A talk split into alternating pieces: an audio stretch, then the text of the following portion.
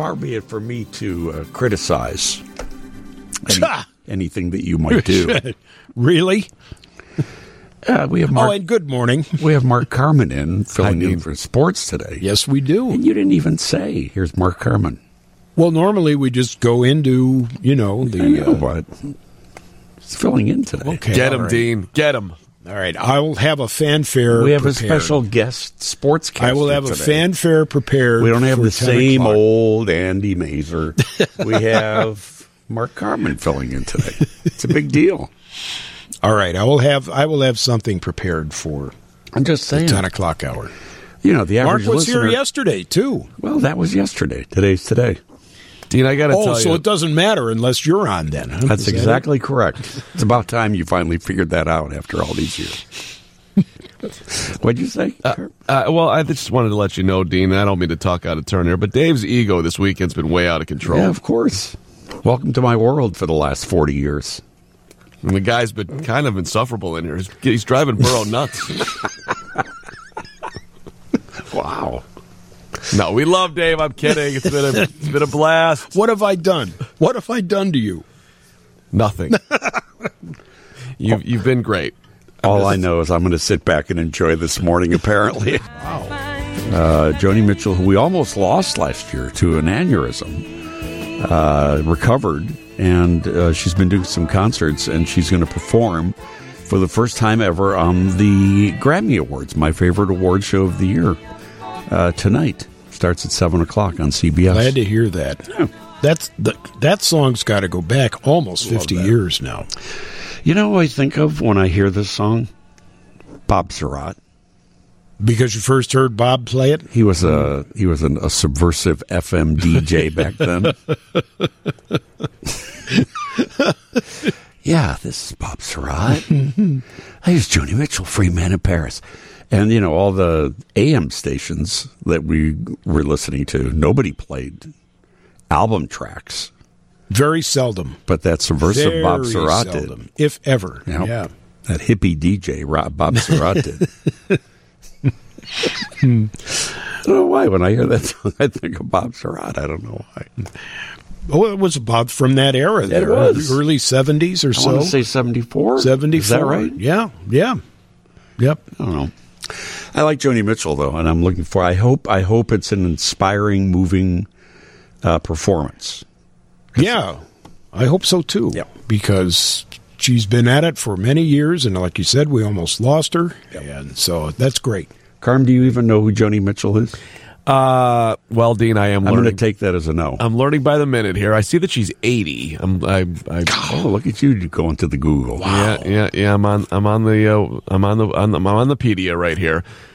She, uh, yeah, I'm, I know the name, but I don't. I think you probably know a little bit more about Joni than me, Dean. Well, Shawnee and I, you know, grew up. Shawnee, of course, more than me, but I was listening to Bob Sirott back then, which I like to remind him of.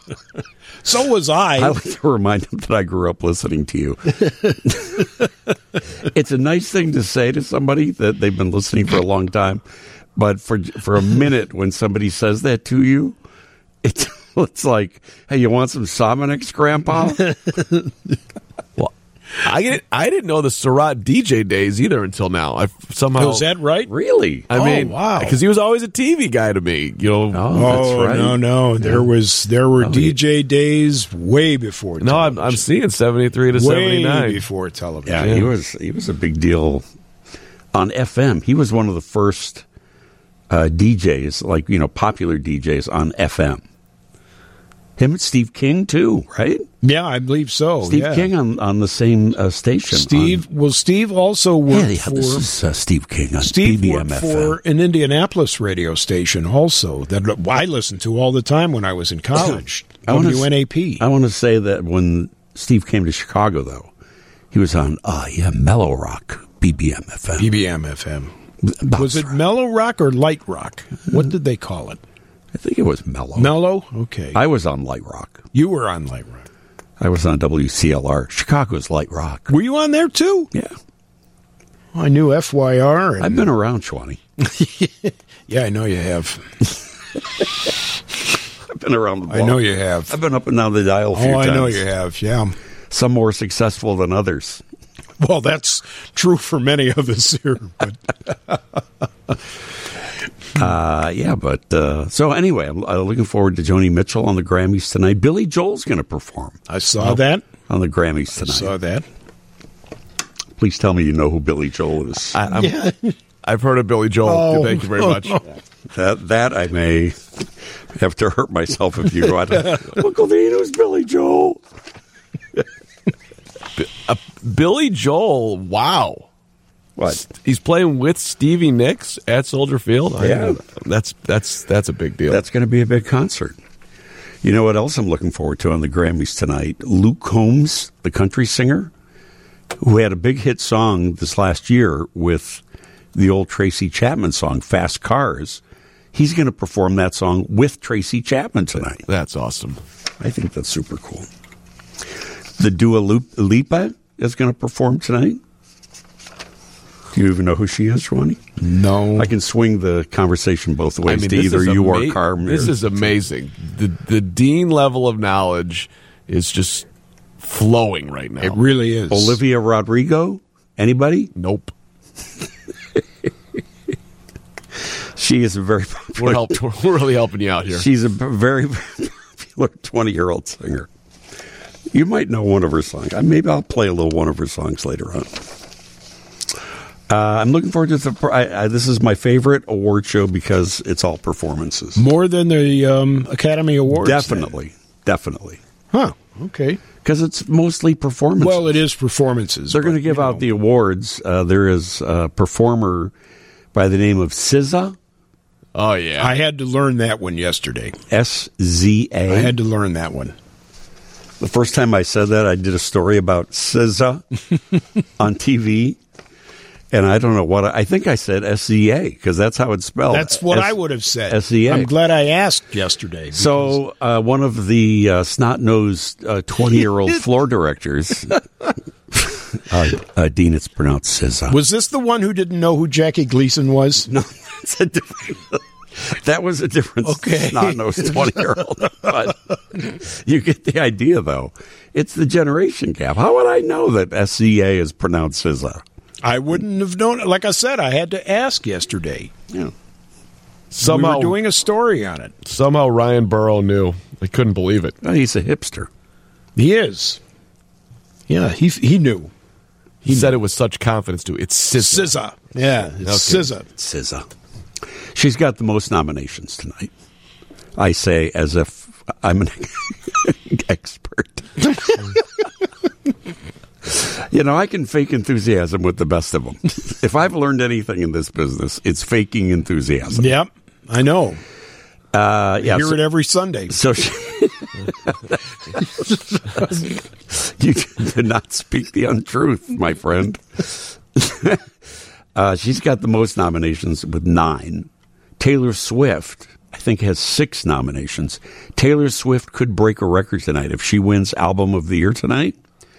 Uh, she will break Frank Sinatra's record for most albums of the year. Now, she's been in the You know who Frank Sinatra also. is? Oh, yeah, hello. just checking. Yes, but wasn't she? You know, she can't play her music on this service, Hickory Dickory Dock or something like that. what is it Well, she she can. It's been pulled. It's been pulled uh, from TikTok? from uh, yeah. I'm. This is what we do, Mark. I just throw stuff at him like this. to- I know. I, I believe me. I, I've, I've I've heard and I know. Oh, what's TikTok, Uncle Dean? yeah, no, her her music and lots of Lots of music other of many other pulled artists from ha- TikTok. have been removed from some of the streaming services for licensing reasons. Mm-hmm. See, until, I know this. I until know they these can figure out. things. Yo, you're a very hep I know cat. these you are a super hep cat. I told you I, I don't. I don't question that at all.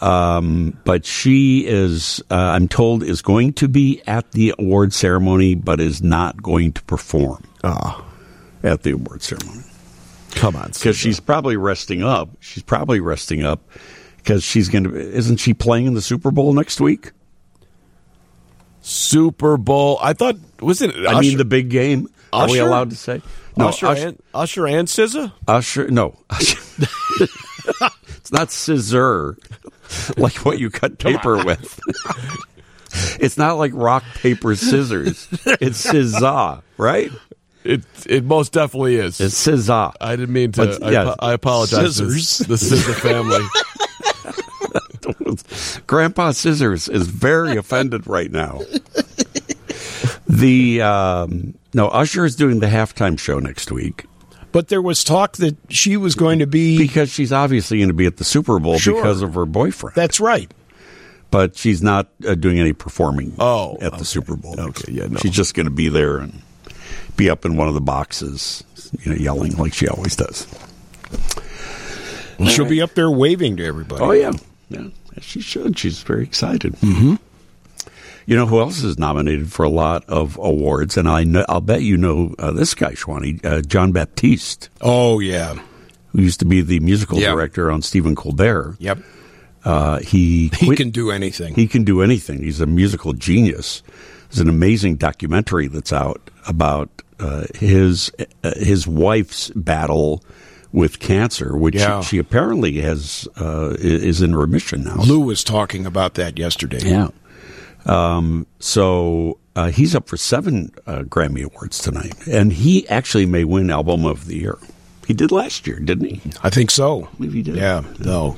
You talk about multi talented and brilliant. Yep. He is. He is. Yeah. He is that. So for you know, those of you say I don't know today's music, I'll bet you do know today's music. You just don't know uh, some of the artists. Not like we do. Because we're, ex- we're we're fake experts. You know, the next Maybe you're not as accomplished at faking the enthusiasm as I am, but that's because I, I want to be credible. you news people, you news people, and such sticklers for the truth. I believed every ounce of your enthusiasm, Thank Pete, you for the record. Oh, thanks. Yeah. Yeah, I've gotten good at it. uh, sad, uh, sad to hear the news about Carl Weathers passing away. Yeah. Apollo Creed from the Rocky movies, Straight legend. Co- completely, completely. He was on our TV morning show a couple of years ago, something. Super, super nice guy. Oh, first time I ever met him. Could not have been a nicer man. We're going to play that interview for you a little bit later on. Uh, we've got conversations today with uh, Common. Shwani, you know Common, right? Mm-hmm. Rapper, uh, performer. He is. Uh, he has an Oscar. He has Grammys. He has Emmy awards. Uh, he uh, is uh, still he, he's performing on Broadway because he wants to he wants to be an EGOT. He wants to win a Tony Award too. But we had a fantastic conversation with our old friend. We'll share that with you coming up later on. Uh, we're going to dig into this is one of my favorite things we do on Grammy Sunday is dig back into the history of the Grammy Awards. Uh, and we'll do that throughout the morning as well. Ah, this is when a song was a song right here. The ever popular theme song to the award winning Far Flung Forecast. Heard every Sunday at this time to disseminate facts and fascinating information each week. Presented by musicologist himself, Dave Shawana. Well, thank you very much, Uncle Dean, and good morning, everyone. Please get out your compasses and protractors and newfangled GPS devices because today we go down south. We go south to Tuskegee, Alabama. Oh, Tuskegee, Alabama is in the southeast sector of Alabama and uh, is very important uh, in terms of African American history. It was uh, it's the uh, headquarters for the Tuskegee Institute, a very historic um, African American college, but it is also the birthplace of one Rosa Parks, who was born on this date in Tuskegee, Alabama. And of course, in December of 1955, she was the person in Montgomery, Alabama, who refused to give up her seat on a bus, uh, thus starting the Montgomery bus boycott, which went on for over a year until finally uh, the uh, segregated transit system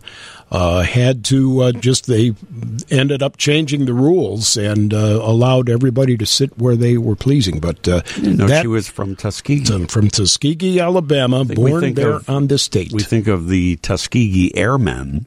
Yes, uh, you know, it's notable when you think Tuskegee. That was the first thing that came to my mind. But uh, I never knew Rosa Parks was from there.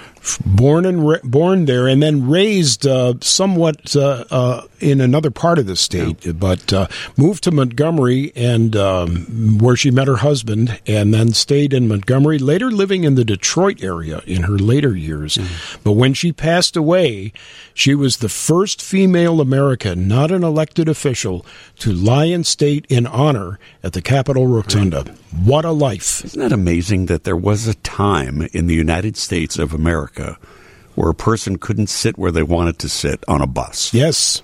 Yes. Isn't that amazing? And you know, I really I, I heard stories about um, people who were scared to death that you know even if they looked the wrong way in a bus that uh, sure. you know they were really kind of taking their life into their own hands. But uh, that was just a, a, such a fantastic uh, act of bravery and uh, you know was really the start of what we saw all through the 60s and 70s really kind of the start of the civil yeah I was yeah. say really yeah. kind of uh, kind of kicked things off where yep. people said uh, enough is enough it is also a great way to begin African American History Month here on WGN. We've got a series of reports all month here from the newsroom.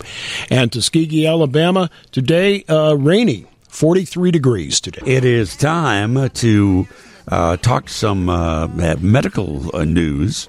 Uh, we uh, welcome back to the program this week Dr. Jeremy Silver, who is the medical director of emergency medicine, Northwestern's uh, Kishwaukee Hospital in DeKalb. Dr. Silver, welcome back. Very nice to have you back on the show with us this week. Good to be back, Dean. Thanks for having me. We had such a nice reaction to you being on with us uh, last week. So many people uh, called in, texted, emailed how much they enjoyed your uh, your visit on the show. So we're happy that uh, you could join us again. And we wanted to focus this week a little bit on heart health February is uh, National Heart Month. Uh, how, is uh, heart disease still the number one killer uh, in America? It is. It's it's the leading cause of death uh, for for men, women, uh, adults, of course, and most people of most racial and ethnic groups in the U.S. every 33 seconds, someone dies from cardiovascular disease or heart disease, and every year uh, somewhere around 700,000 people die from heart disease. That's like the population of Boston just uh, erasing from the map. So it's a significant um, issue. Um, and it's also a, a, significant financial cost is associated with this billions, hundreds of billions of dollars every year um, dedicated to uh, the cost of, of uh, the illness. So um, it's it's a lot of opportunity here to uh, to make a difference and something that's uh, pretty important. Are men more uh, susceptible to heart disease than women? Uh, men and women are equally susceptible. I think you know in the in the the prior uh, iteration of of medicine. Uh, let's say in the 20th century, um, classically we thought that, that men were uh, kind of special in this regard, but we're, we're learning more and more about women we actually miss unfortunately, um, we miss a significant amount of uh, illness in women because of that um, kind of inherent bias. Um, but I, am not aware of, of, evidence to suggest that men are more susceptible. Um, there's certain different risk factors for different groups, um, and uh, and and so I think it's important that we all stay stay apprised of of the knowledge and education that's out there, and, and, that people understand that it can happen to any of us. Yeah. So uh, everybody, listen up uh, while we talk about this a little bit. You talked about the risk factors. What are the biggest risk, risk factors for men and women? Well, I think you know none of us can escape uh, our genes. so, um, my my father, who's a, was a former emergency medicine physician, used to say, "You can never escape the genetic vortex." Uh, and and so I kind of laugh about that, but it's very true. So I think genes play an, an incredibly important role, um, but but so does lifestyle. Uh, and so uh, things like smoking, um, and as we're learning more about alcohol, uh, that that could play a significant role. Um, but also diet is, is hugely important, and then other other diseases of the cardiovascular system, such as high blood pressure, uh, diabetes, kidney disease. Uh, all of these uh, these medical problems kind of play into heart health. They're all tied together because the heart is tied to all of those organs uh, through the vascular system or through the arteries. Uh, so there's there's a variety of uh, modifiable risk factors, and then there are some areas that that it's harder to have an impact on in terms of your genetics. Yeah, they're just uh, that's what you're born with. So you you know take care of what you can take care of. You know the genetics uh, you deal with the, as best uh, that you can. Uh, so so where do we start with this? I mean, is it is diet? Uh, you think the biggest uh, impact on this? People being overweight. Well, cer- certainly, um, ha- having obesity uh, raises the risk for, for for disease of the heart, um, and and being sedentary uh, is actually significantly important, um, and may may actually in the long run be more important than having a few extra pounds. Um, but simply uh, sitting at your desk, we know that, that folks that sit for a living are have a higher risk. So if you if you sit at your desk all day long uh, versus somebody who's active, um, uh, say somebody who's walking around for their job, you're, you're automatically at a higher risk for uh, for this disease. Um, so, so, so absolutely, lifestyle plays a huge part. Uh, diet um, is also a, a very important piece of this.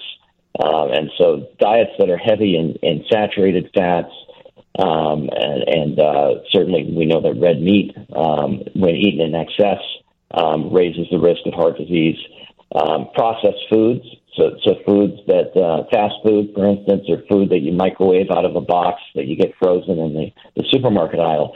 Uh, those foods tend to raise uh, inflammation in the body um, and tend to increase the risk of disease to the, the arteries of the body uh, and the heart. Uh, so we we try to emphasize the importance of of uh, cooking your own meals, um, eating a diet that's rich in fruit, vegetables, and nuts. Uh, and if you're going to eat meat, which is perfectly fine, uh, try to make most of the meat you eat uh, lean meat, uh, white meat like poultry or, or pork or certainly fish.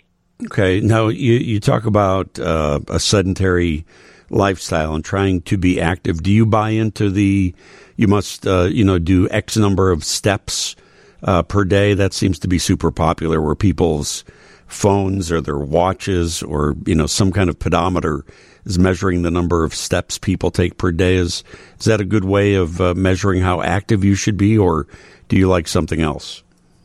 I think it's great to quantify um, and set goals, and and if uh, having a pedometer um, or or a smart watch or, or device to kind of help help you keep track of that, it, it helps get you out of the house or up and around, then I think that's wonderful. I, I don't know that the the data is uh, points to any one particular number, you know, number of steps or uh, number of minutes per day or uh, amount of output. I just think it, in general, my reading of the literature is the more you can be active, and certainly walking every day is a great um, accessible means of being active. Everybody can walk if, if you're able to use your legs, um, and that's uh, that's a great place to start. So um, I don't have a I, I don't tell my patients any any particular number. I just uh, try to encourage uh, more is better.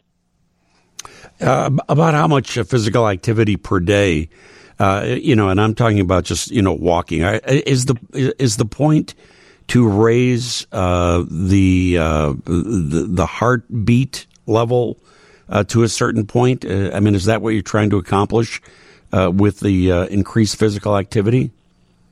Sure. So aerobic activity, where your, where your heart rate is increased, and and you're moving those those oxygen molecules around the body, um, we know that, that that improves heart health.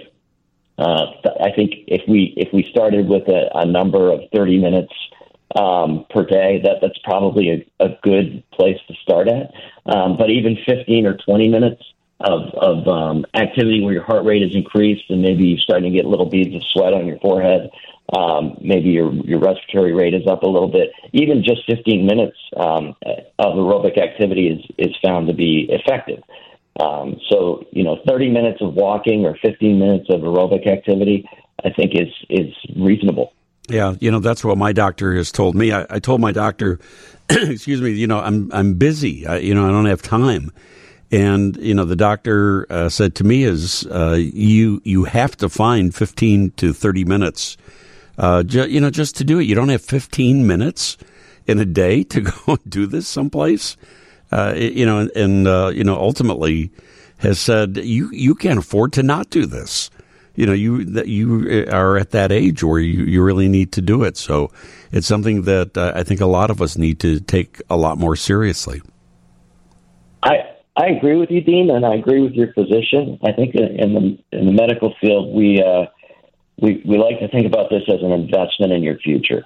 Uh, so the same way that you put money in the stock market and watch it grow over time, um, and and the stock market goes up and down, and so, so do our exercise patterns. Uh, you know, and around the holidays, we tend to be uh, spending time with family and, and maybe uh, pushing the sweets and, and things of that nature. And then January rolls around and we recommit ourselves. Um, and that, that variation is, is totally normal. It's part of the human experience.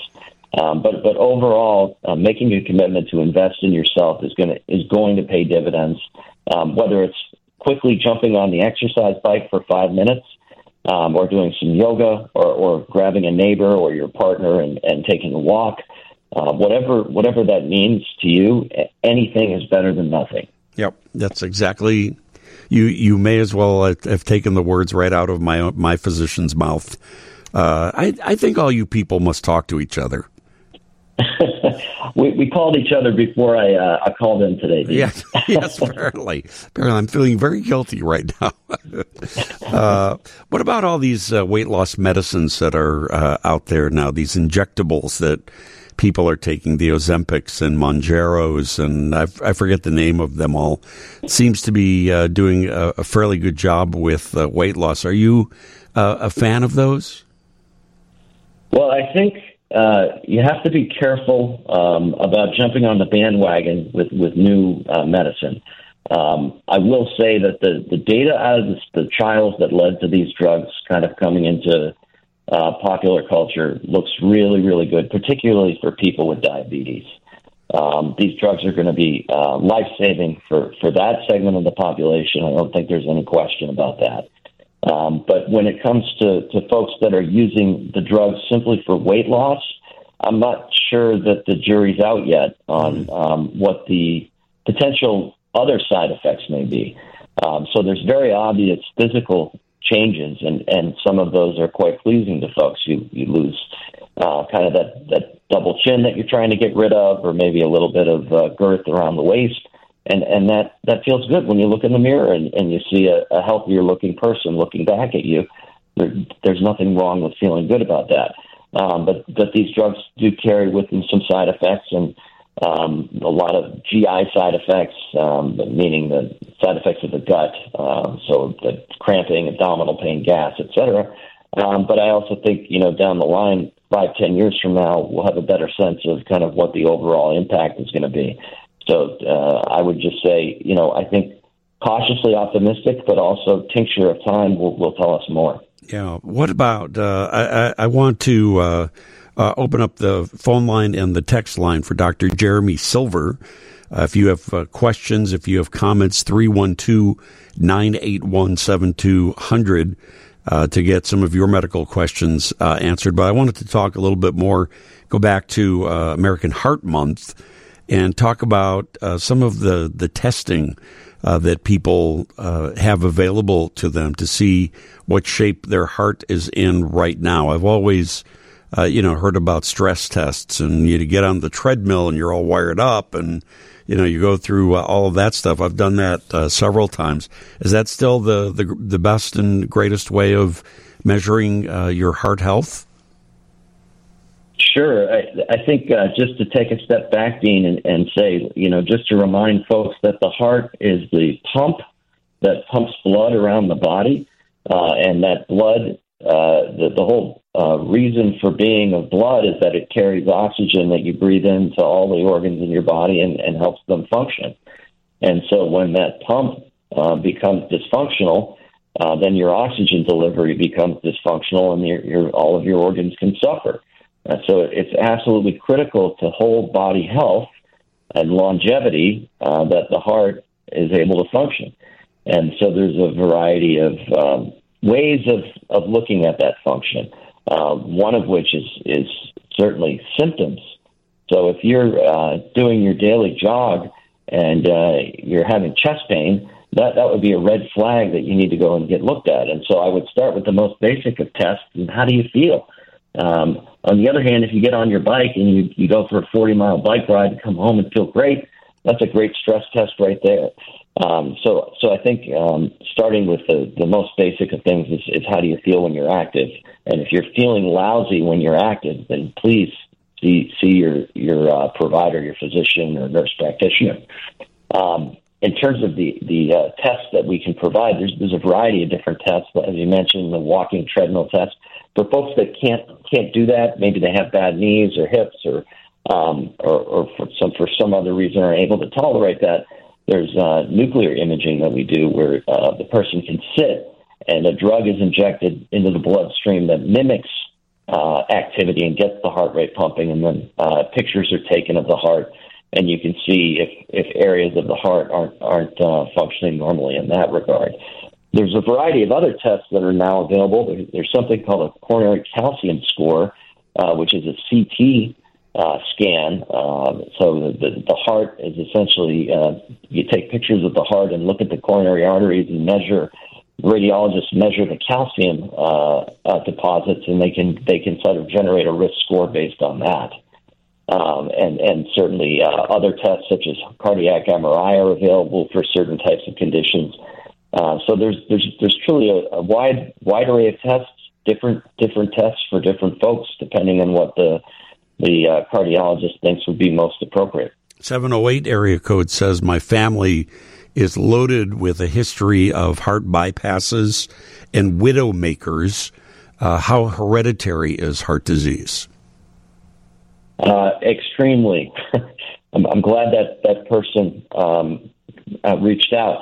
Uh, my my first response would be that I, I hope that you have a, a primary care physician that you've spoken about this with uh, and if you don't have one, uh, I would encourage you to to reach out and, and try and identify one if, if you have health insurance to your health insurance plan. Um, but uh, but it, it is hereditary, and when you when you hear that, um, that that perks my ears up as an ER doctor. If if that person came in to see me in the emergency room, I'd, I'd immediately uh, ratchet up their risk in the back of my mind to a to a much higher level. Um, that being said, um, that's only one part of the, the, the picture. So you have to gather more data, um, but it but it definitely plays a huge huge role. In talking about uh, the widowmaker, are are those? Um, uh, I, I, guess you might say congenital uh, conditions of the heart that you were talking about before. Uh, things which are uh, you're just born with, uh, you know, a certain condition of the heart, and maybe the the, the history of your family's heart health uh, those those are things that are you know just uh, are the way that they are, and uh, you just have to kind of keep an eye on them. These conditions where you could have a heart attack that would kill you instantly. Yeah, so the the widow maker or the widow widower maker uh, is is uh, they're referring to a a, a heart attack uh, that is lethal, um, where the uh, main artery uh, of the heart um, is uh, fills fills with plaque, uh, becomes inflamed. Uh, plaque would be kind of uh, fatty deposits, cholesterol deposits building up and becoming hardened, and over time uh, blocking the flow of blood and, and leading to a what we call a heart attack. That that being the um, the death of heart muscle due to lack of blood flow to that area. Uh, and uh, that left anterior descending artery, or the quote unquote widowmaker artery, um, that that supplies significant flow of blood to that chamber of the heart that does a, a majority of the pumping, the left ventricle. Um, that's the, the part of the heart that the part of the heart muscle that pumps out blood to the rest of the body. Um, and so, uh, so certainly that that's a that's a concerning um, history and, and something we all want to avoid. That being said, um, there's there are lots of new drugs available and and and um, and advances in drug manufacturing that are um, coming out every day. Uh, it seems that are going to help the, those folks reduce their risk. So there's, it's not uh, it's not the end of the world. It's certainly not a guaranteed uh, outcome. Um, that being the widowmaker, um, but I think I would want to pursue those therapies if that were my family. Yeah, six three zero area code writes uh, on a text. Uh, I, I sometimes feel like my heart is skipping a beat, and at other times, the beat of my heart goes very, very quickly. Uh, is this dangerous? Uh, it certainly can be. Um, that that would fall into the category of uh, a problem with the electrical system of the heart. Um, so, as we mentioned before, the heart's a pump, um, and the heart is a four-chambered muscle. Essentially, it's a highly specialized muscle, unlike any other in the body, um, and it's susceptible to hormones and can actually remodel itself under certain conditions. So, it's, it's quite a unique structure. Um, but it also has an electrical system um, that that enables the uh, the heart muscle cells to contract in synchronicity. Um, it's, it's really a miracle of of, uh, of the human body, and so sometimes that electrical system um, either can become damaged over time as we age, or uh, there are certain anomalies uh, genetically that predispose certain folks to, as they, this uh, person mentioned, skip beats or extra beats or fast beats. And many of those, what we call arrhythmias, um, meaning an abnormal rhythm of the heart, are, are, are totally benign. They're, they're not they're not harmful. They just are they're annoying um, and disconcerting. It doesn't feel good to have that normal rhythm disrupted. Um, but what I will say is that that uh, can't be diagnosed over the phone. Unfortunately, I would strongly encourage that individual to see their doctor, and, and if uh, you know, if if they felt it was important to get a referral to a cardiologist, and certainly um, if it becomes a problem, we're happy to see that individual in the emergency sure, room. Of course, uh, is that uh, is this a condition under which someone might be a candidate for a pacemaker to regulate the beat of their heart? Sure, good good question. So so these arrhythmias, again, the the, the rhythm of the heart is typically a lub dub, lub dub, love dub, a, a very stable, consistent, steady rhythm. Um, but for some folks, that that that becomes disrupted. It either it become it can become irregular, um, or it can become too fast, or it can be too slow, um, or sometimes both fast and then slow. Um, so there's a variety of permutations. It's not just kind of one condition, but many. Uh, and so if if there is um, a problem and either with the heart, generally with the heart beating too slow, um, then yes, pacemaker can absolutely fix that. And sometimes in folks where the uh, the rhythm becomes too fast or too irregular, um, cardiologists will actually go in and zap uh, that area that's uh, that's the culprit, um, and then just completely uh, make the person pacemaker dependent, and that fixes the problem. Um, so there's a lot of different uh, solutions depending on what the issue may be for that individual. Yeah, I'll tell you what, the technology is absolutely amazing. At age 94, my mom had a heart valve replacement. And if anyone prior to that would have told me that uh, heart valve surgery on a 94 year old woman would have been appropriate, I would have said that they're nuts. But uh, it it uh, it was amazing it was amazing how it uh, corrected so many of the problems that she had. So, uh, bottom line is check with your own uh, physicians on this. This is a good month to do it, National Heart Month. Dr. Jeremy Silver, it's a pleasure to have you back on the show today, the uh, medical director of emergency medicine, Northwestern's Kishwaukee Hospital in DeKalb. Doctor, I hope you have a great Sunday today. Thank you so much. This is the first Grammy award winning song of all time. Oh, it was the first Grammy winner? the first pop song? First a song to win honors for Record of the Year. 1958. Oh, wow, even earlier than I thought. Yeah. 58. 1958. First Grammy award winning song. Uh, some of the other first Grammy award winning records of the year included Bobby Darin's Mack the Knife, mm-hmm. uh, Percy Faith, Summer Place. Theme from a Summer Place. You don't find too many people with the first name of Percy anymore. No. He was a big arranger for um, Columbia Records in the 50s, you know, when Capitol Records had Billy May doing things for Frank Sinatra. And oh, That was the boy, what an of the- era. What an the- era. That was the record of the year. Theme from a Summer Theme Place? from a Summer Place in 1960. And the song of the year was theme from Exodus. From the movie, yeah. Yeah, those were the those were the two biggest songs, the Grammys at least, uh, for 1960. You know what the album of the year was that year? The Button Down Mind of Of Bob Newhart? Bob Newhart, who also won a Grammy Award for Best New Artist.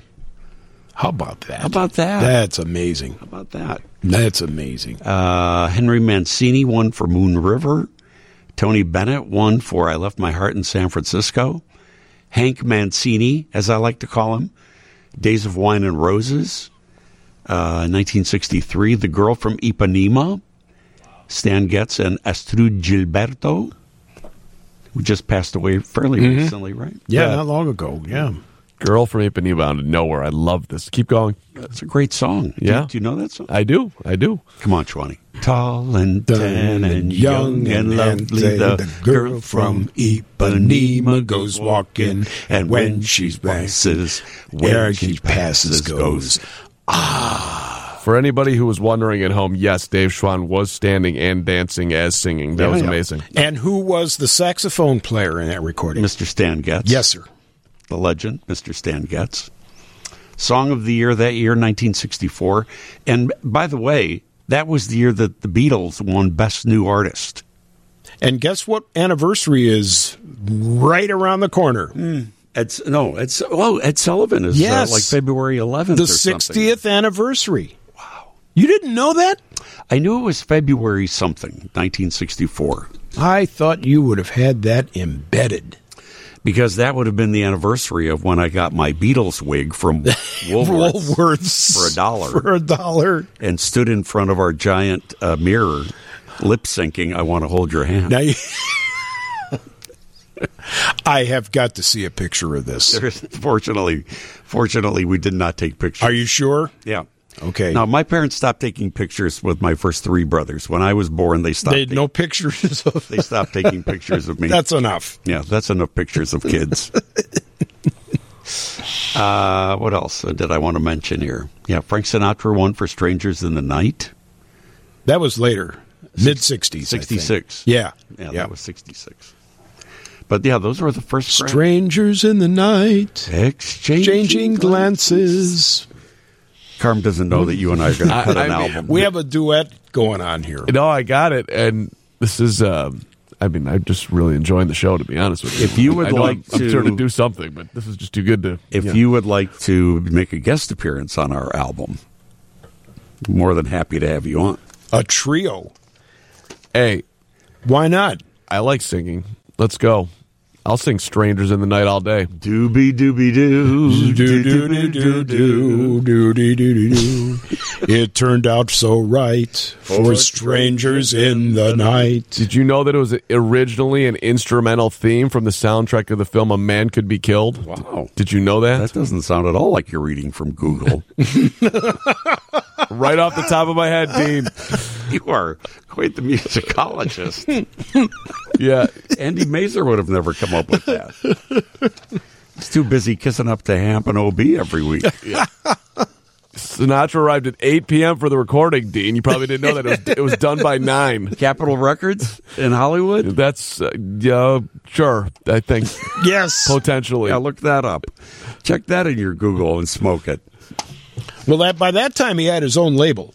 It was his first number one on the Hot 100 in 11 years. Well, you know, he has four Album of the Year Grammys, Mr. Frank Sinatra. If Taylor Swift wins Album of the Year tonight, which is possible, she will tie Frank Sinatra's record. I thought she was in line to be the all-time winner. Not yet. I thought I thought I read that she was going to tie. I, I could be wrong about that. Okay. I sort of checked out of the Taylor Swift hype machine a few weeks ago. Did you see the movie? The Eras Tour movie? I saw it twice. You saw it twice. Okay. Take that, Swifty. Swifty McSwiftington. saw that twice, and I saw the Barbie movie twice. You saw. I know you saw Barbie twice. That's the kind of man I am. That's how much of a man I am. I went to see these movies twice. What did, what did Barbie get on the dean's list? Uh, I did not give it too high of a rate. Oh, you didn't? I didn't care for the Barbie movie. So I went back and saw it again, thinking, what did I miss? There must be something that I missed here. Maybe I was in a bad mood. Maybe I was tired. Uh, so I went back and gave it another try. Turns out I was 100% right the first time. Thank you. Was your mood any better after you saw it twice? Then, No, of course not. no, I just confirmed it's just not my. You know, for a lot of people, they love it. It's great. I'm glad people love it. Uh, it's just not my cup of tea. I didn't see it. If you're a I'm kid, go I see get it. it. If you're an adult, I don't. No, No. I know plenty of adults that went though. You know. And liked it. Yeah. Well, you know, there's the female empowerment aspect of it. That's the best part of I it. think that's what people. Did you see it? I did. Yeah. At least, I mean, well, I should say. I, You went to see it? No, I saw it at home. I and I made it through. Oh, I don't know, three quarters. You saw I it at it home and made it through I three it quarters. through. it, it- it wasn't for me. So you're not a Barbenheimer. Did you see Oppenheimer? No, You did not. but I want to. yes, That one I definitely really got to see that. now. yeah. That's uh, you know, some movies are. You know, everybody doesn't have to like everything. Exactly. There's a little something for everyone out there, as the great Roy Leonard used to say. That's why Baskin Robbins makes 31 flavors. There's a little something for everyone. Very true. So, uh, yeah, so there's a, a little bit of Grammy history for you uh, today. Coming up in just a minute, our visit with uh, Carl Weathers, who passed away uh, the other day at just the age of 76, an amazing actor. He visited with us on uh, WGN TV Morning News. Carl Weathers was just so spectacular in those uh, movies. Uh, coming into the ring to James Brown's uh, Living in America with Showgirls and uh, you know, just that, that Uncle Sam bicentennial uh, get up uh, that he wore, because I, I think the first film came out, right, in 1976, something like that. Anyway, we lost uh, Carl Weathers uh, this week. They did not release the cause of death, but uh, he, we do know he was 76 years old, that he died uh, at home surrounded by family. Uh, and I only interviewed him uh, one time. Uh, he came on our WGN TV morning news. He was doing one of these fan shows, you know, where they come and they uh, sign autographs. And he couldn't have been nicer, couldn't have been more professional. Played along. We did a, you know, a silly game show that uh, he par- hap- happily participated in and had, uh, you know, a, a good time with. But uh, Larry Potash, Robin Baumgarten, and I uh, all talked with uh, Carl Weathers.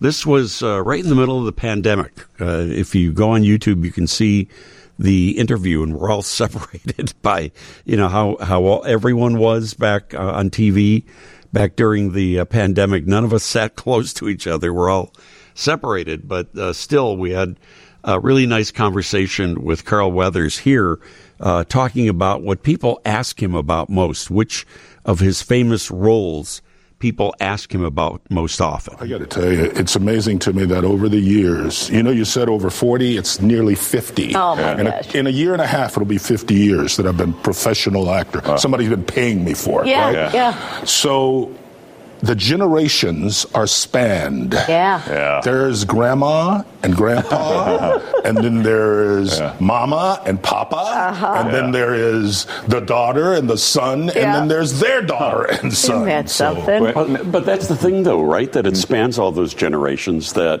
uh, th- these films, all of these films, have become, you know, such a legacy films. When you take a look at some of these old clips, uh, what do you think about? I mean, the Rocky films. uh, What did you go in? What was in your mind when you went into this with a guy that had never directed a film, had done very, very little acting, and you're in here now with this, you know, this guy Sylvester Stallone. Yeah. Well, in all due modesty, Sylvester Stallone wasn't Sylvester Stallone then. Right, You know, that's he- what I mean. He, was That's- a that's- struggling actor, and so was I. So, um, you know, you look back on it, and I'm one of those people who is saying, next. Not yesterday. Yeah. It just, you know, yesterday's gone. and there is no tomorrow. So I'm looking next, right now. You know, what am I doing? And fortunately, there's a fan base there that continues to support, you know, as you were saying about people showing up at these fan expos and all these kinds of conventions who are fans of these movies. I'm a lucky guy. I'm a fortunate guy, and thank God that it just keeps rolling. Yeah. Um, when I think professional athletes who become actors, it's usually kind of an afterthought. Eh, maybe I'll go do this. But you were serious from the beginning. Of, even, and I'm much younger than you. But when I was in school, Wait a minute. What do you mean you're much He's younger not than much me? younger. What do the you heck say? the talking athletes were about? not were not in the theater club, right? No, no, so no, no. Where, where did that come from? Um, man, I, I just remember being bitten by the bug when I was in grade school. Huh. You know, uh, the first play I did, I was in fifth or sixth grade, one of those pageant plays, of course. And then the next time I did a play the following year, it was a scripted play that one of my teachers did. And there is nothing like standing on stage as a kid and suddenly hearing, Yeah. But did the athletes give you a hard time about it? Oh, are you kidding me? When I was at San Diego State playing for Don Coryell and had great athletes all around me, um, Fred Dryer, Haven Moses. I mean, these guys who went on and were great pros. There was one guy, a guy named Lloyd Edwards, who was our fullback, giant dude. He was bigger than I was, and I played linebacker. And Lloyd used to stand on one end of campus, and if he'd see me go, "Yo, actor!" actor! and of course, you know, I'm going, "Oh my God," because I want to be an athlete. I want to be known right. as a great player. You know, so yeah, it's been interesting with the athletes. And you're an, I mean, you're an athlete, but then being a football player and you know making that making yourself into a, a boxer, people probably for years thought you were a boxer. You thought you were Apollo Creed. You were became friends with Muhammad Ali. Yeah, many many still do, but I know the truth, and so do real boxers. They know the truth. They said, you know, as, as Apollo said to Rocky, you know, you you you you box good, but I'm a good boxer. Okay, and that's what you know. The professionals would look at me and say, "Man, you you really can move. You look like you can do that." Yeah. And I Yeah. said, "Yeah, right. Give me a minute on film, and I'm great." Pro- Probably so much training and choreography, right? Oh, Go- yeah. Goes into even the shortest of those boxing Oh, scenes. absolutely. But I mean, you know, the idea is, uh, as an actor, what my job is real simple. It's to make you believe. And if I don't do that, then I'm not doing my job. So whether it's playing an athletic role or in Happy Gilmore, the, the, God, the that- golfer with one hand, and then obviously playing piano. Folks, that wasn't Carl Weathers playing piano. They used someone else's hands. That, those hands weren't as beautiful as mine, all banged up linebacker hands. But, you can uh, sing too. that I can do. Yeah. I, I recorded a couple times for a couple companies, and it went nowhere. But Yeah. I pretended, you know. Yeah. Well, we got more with Carl Weathers coming up. Carl Weathers uh, from 2022, uh, July of 2022, when he was in town doing one of those fan convention shows, uh, visiting with us on uh, WGN Morning News, who we lost uh, just the other day at the age of 76. So we have a we have something super exciting to announce. Uh, you've heard that Tom Skilling is going to be retiring. Yes. at the end of the month. Yes. after 45 years Wow. at WGN television. It's amazing. Um, he's a legendary. He's the greatest. Talk about a goat. Talk about greatest of all time. Yeah. That's Tom Skilling. Uh, he has agreed to come in studio on this show, spend two hours with us, two weeks from today, That's awesome. the 18th, February 18th. He'll be live and in studio with Oh, us. Oh, the 18th. Okay, good. Yeah, 18th from 11 a.m. until 1.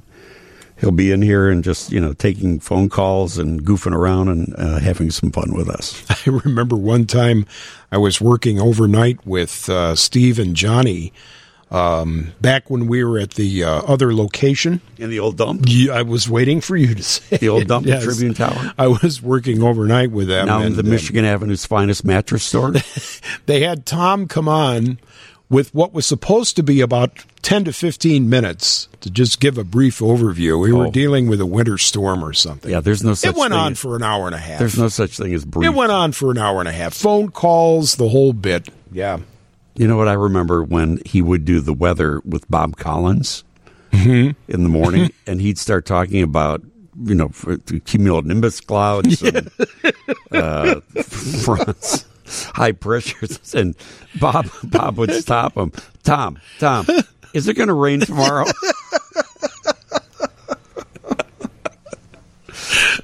well, he is being more than gracious with his time, uh, and he will be here in studio with us two weeks from. I today. can't wait. I really. Two weeks. From I can't today. wait.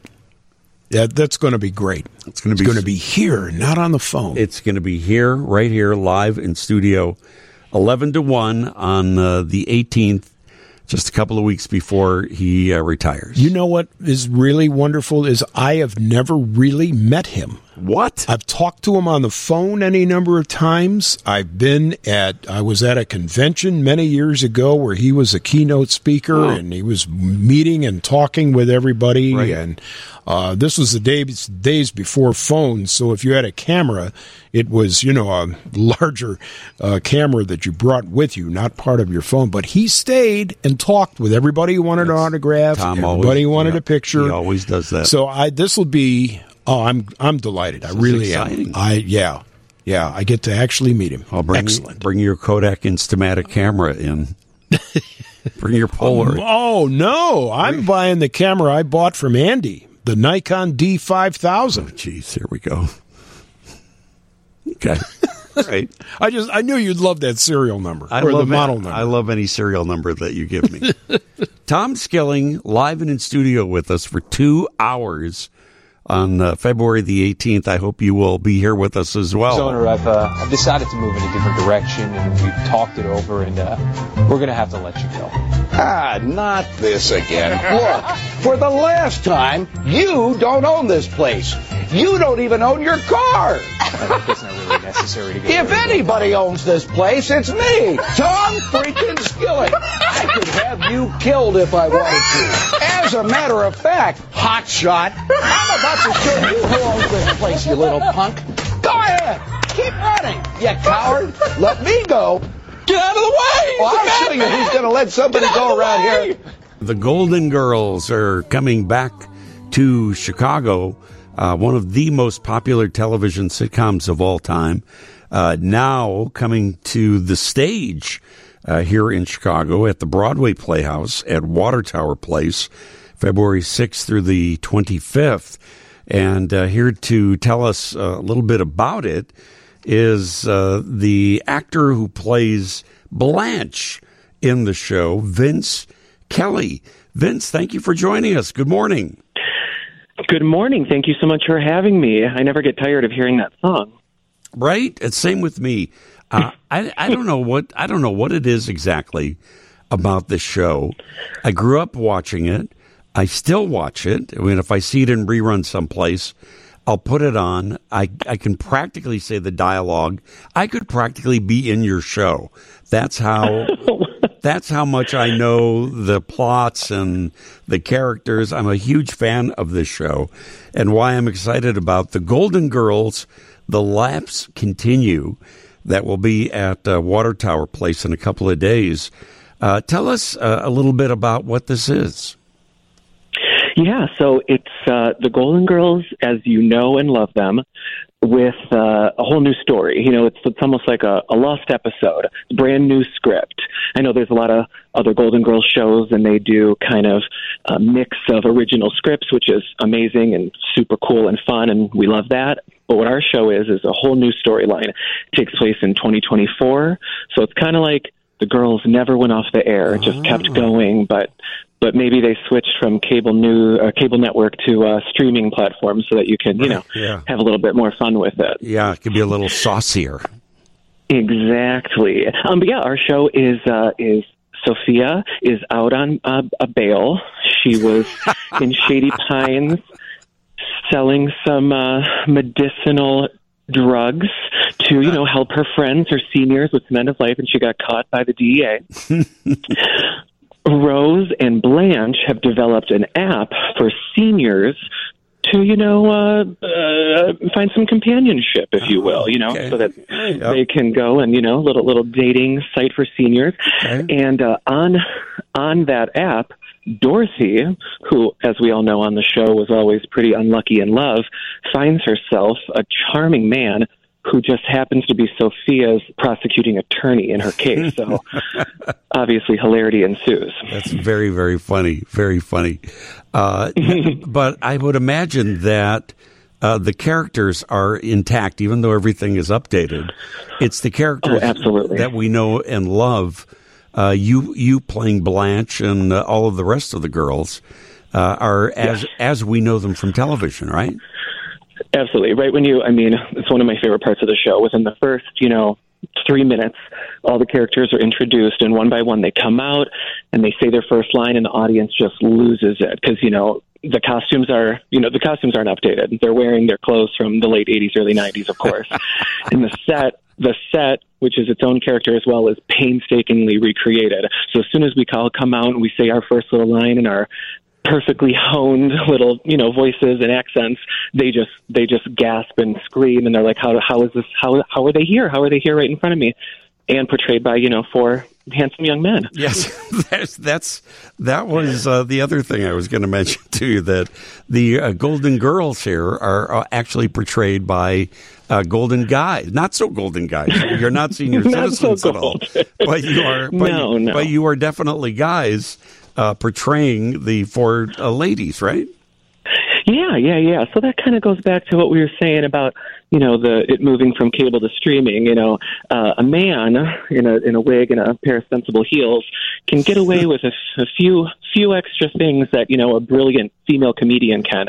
And uh, I like to say sometimes it takes a bigger foot to fill such iconic shoes. Oh, look at So- you! Look at you Put, putting the positive spin on that. Very nice. Exactly. So, so what's it like? I, I got to think that playing Blanche uh, has to be. I mean, I'm sure there it's fun for all the actors who take on these roles, but Blanche is such a provocative character. Uh, it's got to be a lot of fun for you as an actor to take on this role. Let me tell you, it is a, a dream come true. As you know, we were saying before, there's there's a lot of the Golden Verse is huge. There's plenty of shows. A brilliant one right in Chicago already at Hell in a Handbag. So I've been a part of a few Golden Girl shows in the periphery. I helped out with costumes for some. You know, I've I've been here and there, and I've always wanted to play Blanche. And then when my when my time finally came, I was so excited because Blanche is it's so much fun. She in her mind is this tragic Tennessee Williams Southern, you know, character, this heroine. But really, she's just a good time girl. And what I relate to the most is Blanche, you know, is never the butt of the joke. Even if everyone's laughing, she's the first to laugh, the last to laugh, the loudest to laugh at herself. And I'm very much the same way. So I I just love that about her that she's just kind of this water off a duck's back kind of gal and you can't get her down. Yeah, very funny, very very funny.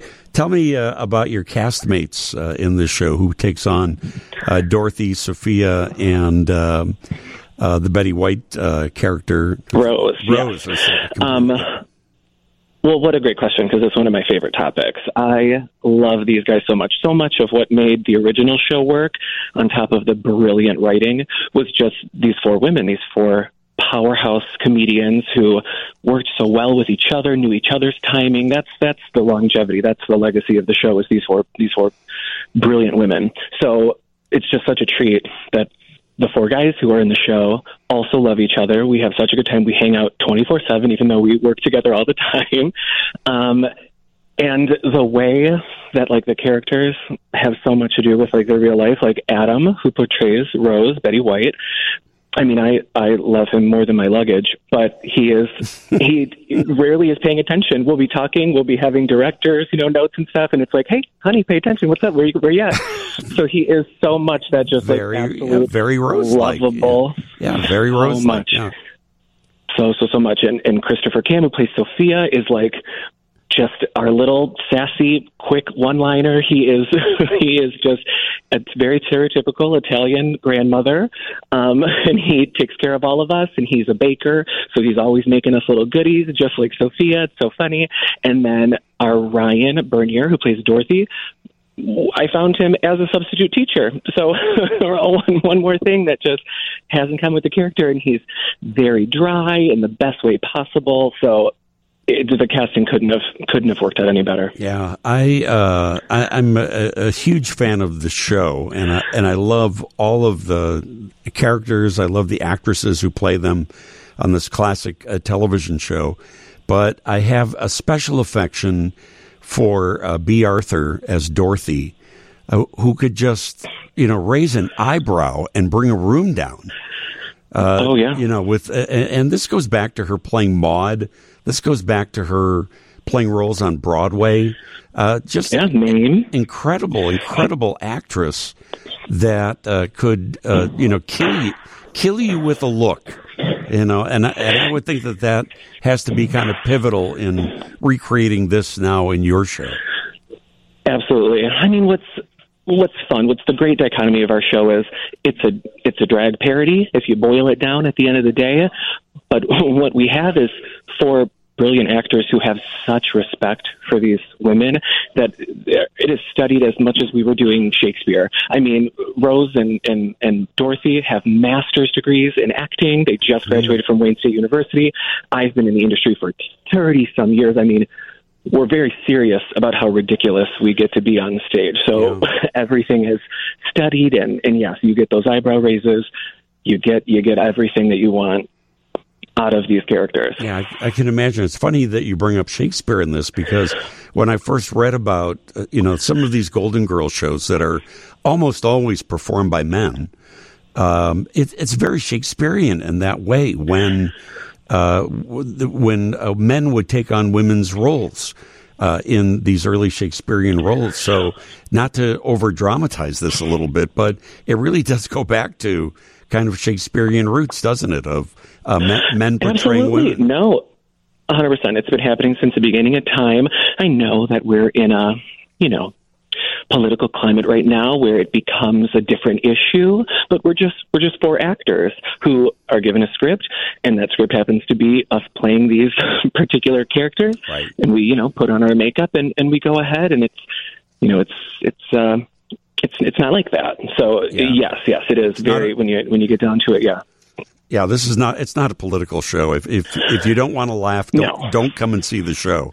Uh, if exactly. You, if, if you know, the Golden Girls are such a good, great divider. You know, you put it on Hallmark Channel, and everybody, no matter what side of the aisle or religion background you're into, you're you're going to watch it. So that's what we want to bring. We just want if you're if you're if you want to laugh, then you're already you're, you're in. You're you're good to go. It's it sounds like it's uh, going to be a real hoot. Uh, what? Tell me about your background a little bit. I know that you're from Michigan, but did you start, uh, you know, doing acting and drama uh, back there?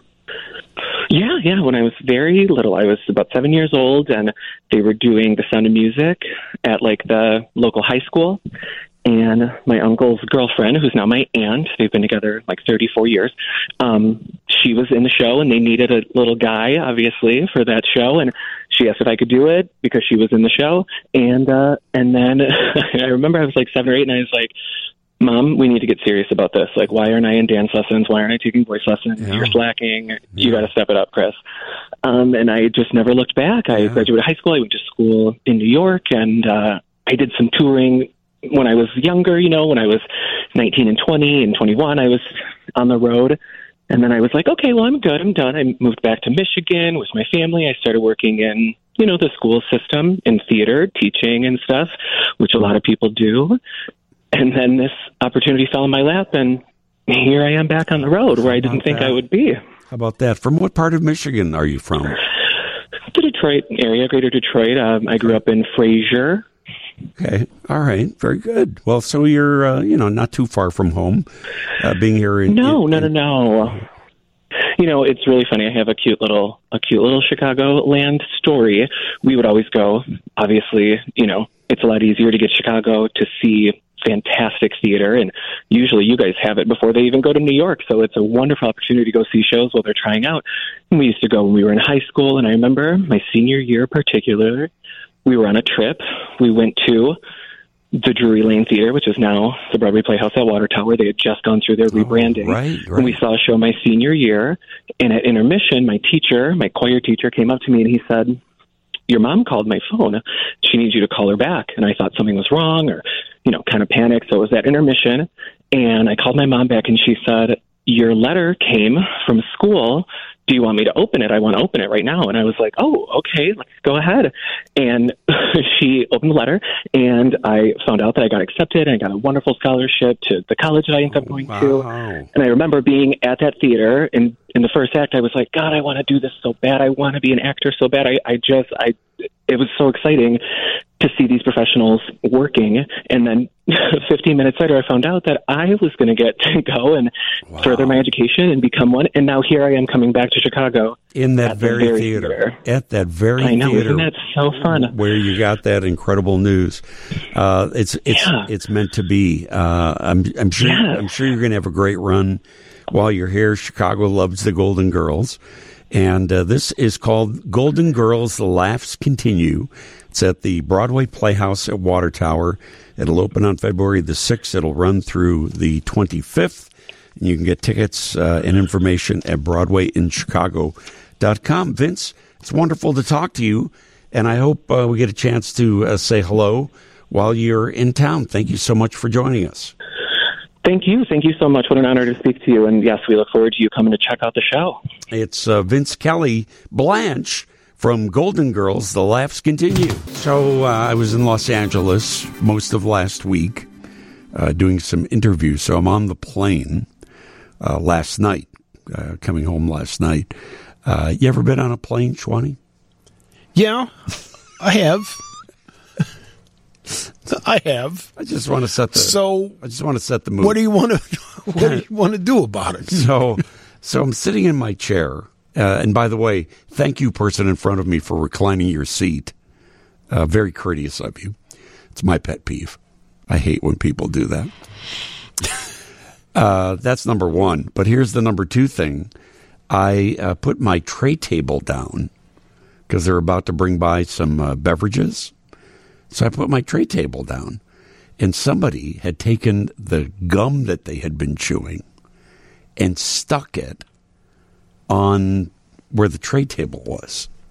So I opened the tray table, and here's this big wad of chewed up gum that somebody put there. That's just lovely. Banned for life. You should never be able to fly again. That's right. Exactly right. Disgusting. Wow.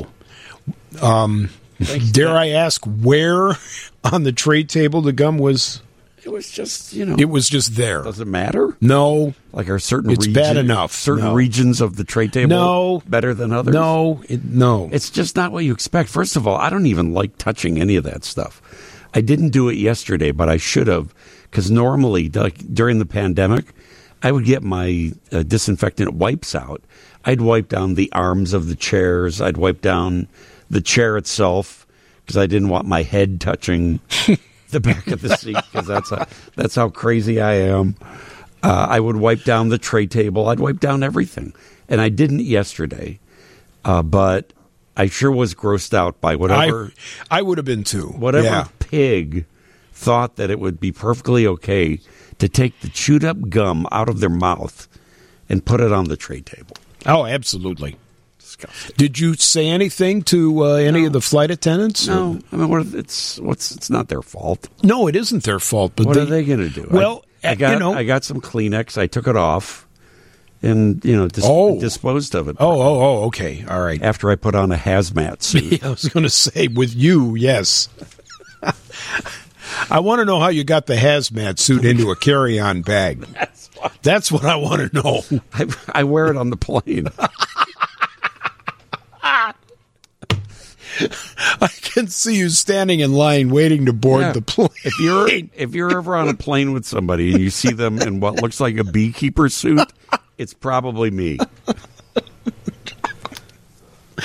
Oh, And here's a- that's hilarious. And here's another thing. What about the what's up with the dogs on the planes now? I love dogs. But somebody had a dog that somebody had a dog on the plane that started barking and it wasn't a little dog. It was a fairly it was a good sized dog. Sat next to a woman with a little dog once, flying uh, all the way from California back home. A little dog I can almost understand. Yeah. But, but this was like a medium sized dog. Where was the animal? Well, i- in the person's arms. That's bizarre. I think aren't they supposed? They're to supposed be to be in a, case? carrier. Yeah. They're supposed to be in a carry-on case. But this, I- you know, I don't know if it was an emotional support dog or whatever. Maybe maybe it was one of those. Yes. So can I just bring any animal I want on a plane now? Great idea. You can walk the dog down the aisle. Your Great Dane or I- your German Shepherd had a- walking down the aisle. I had a German Shepherd at one time. I know. There you go. Could I have brought her on the plane? You could have brought her on the plane. Yes. if I go on the plane with my emotional aardvark that I have, emotional support aardvark, can you bring any kind of what's the deal with animals on planes? Are you allowed to bring any kind you want on now? Well, like I said, the one I sat next to was in a, in a uh, carrier, um, and uh, you know there wasn't there wasn't a problem. I like when they're concealed in the shirt and they get like the head just pops up and they're hanging out. that's, a, that's a good look. It's a nice surprise. Hey, what's up, buddy? Boing. So the dog started barking, The dog started barking. and how long did that continue? I thought it was the lady sitting next to me that was barking at first. so you had gum I had on chewed the up chewed up gum on the tr- on the tray. You the had jerk- someone reclining the jerk into that your reclined into my lap, and then a I dog thi- barking. I think in some states, me and that guy that reclined into me are engaged right now. The recliner should be banned too. yeah, I don't even want. I mean, the the seats don't recline that much, but it's still rude to you know to do that to the person behind you. Have you ever been on a plane where two people get into a verbal argument No, in front of you? Oh, I had, and a very long flight back from Europe once. are yelling. They were yelling, and uh, it got a little fierce, and the flight attendant had to go over and uh, do a little referee work. Really? Yeah, yeah, it was not pleasant. Oh, see, that would be fun. that I might enjoy. I'm surprised. Often as you fly, I would have thought you might have seen I've never seen somebody get into a little verbal sparring. No, no. And this obviously was between two people who did not know each other, but Oh. something something set it off, and uh, Somebody they got were the arm, not happy. Somebody got the armrest. Yeah, I guess. That'll set off a fight. the armrest will do it. Yeah. I did get into an armrest fight with somebody one time. Did you? I mean, not a not a fight fight, but I would like put my my Your elbow arm on the. on the armrest, and they would push my arm. Oh, off. they pushed you off. So you know how do, how does an emotionally responsible person such as myself react? I push their arm off. It's better than a hit to the face. Good job, Dean. Did they say anything about the hazmat suit you were wearing? no, I'm surprised Oh, they didn't. Uh, eight four seven area code says, Dean, you should be flying first class. You're a first class kind of guy. Hey. All right. Just the way you are was a great Billy Joel song. I think that's his greatest song ever. Do you? Yeah. Yeah. That was from a great album too, The Stranger.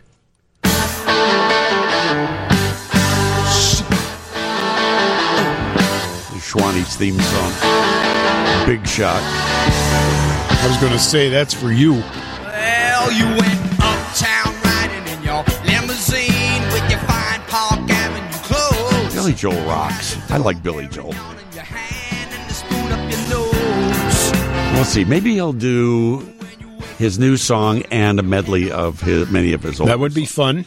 that I would. That would be fun. that I would like. Yep. Yep. Uh, but yeah, there. I like. Um, what's the other? Uh, uh, did I say she's always a woman? She's always a woman. Beautiful. Always a woman Yep. to me. I love that song. Yep.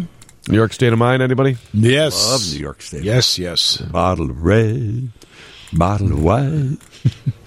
oh, about our singing, Schwanny? no. A texter Uh, a texter. saying Yes, a texter. saying uh, keep your day jobs. Uh, 815 area code. Dean, there was a time that I wish I could sing. Now I wish there was a time that you could sing. And Schwan.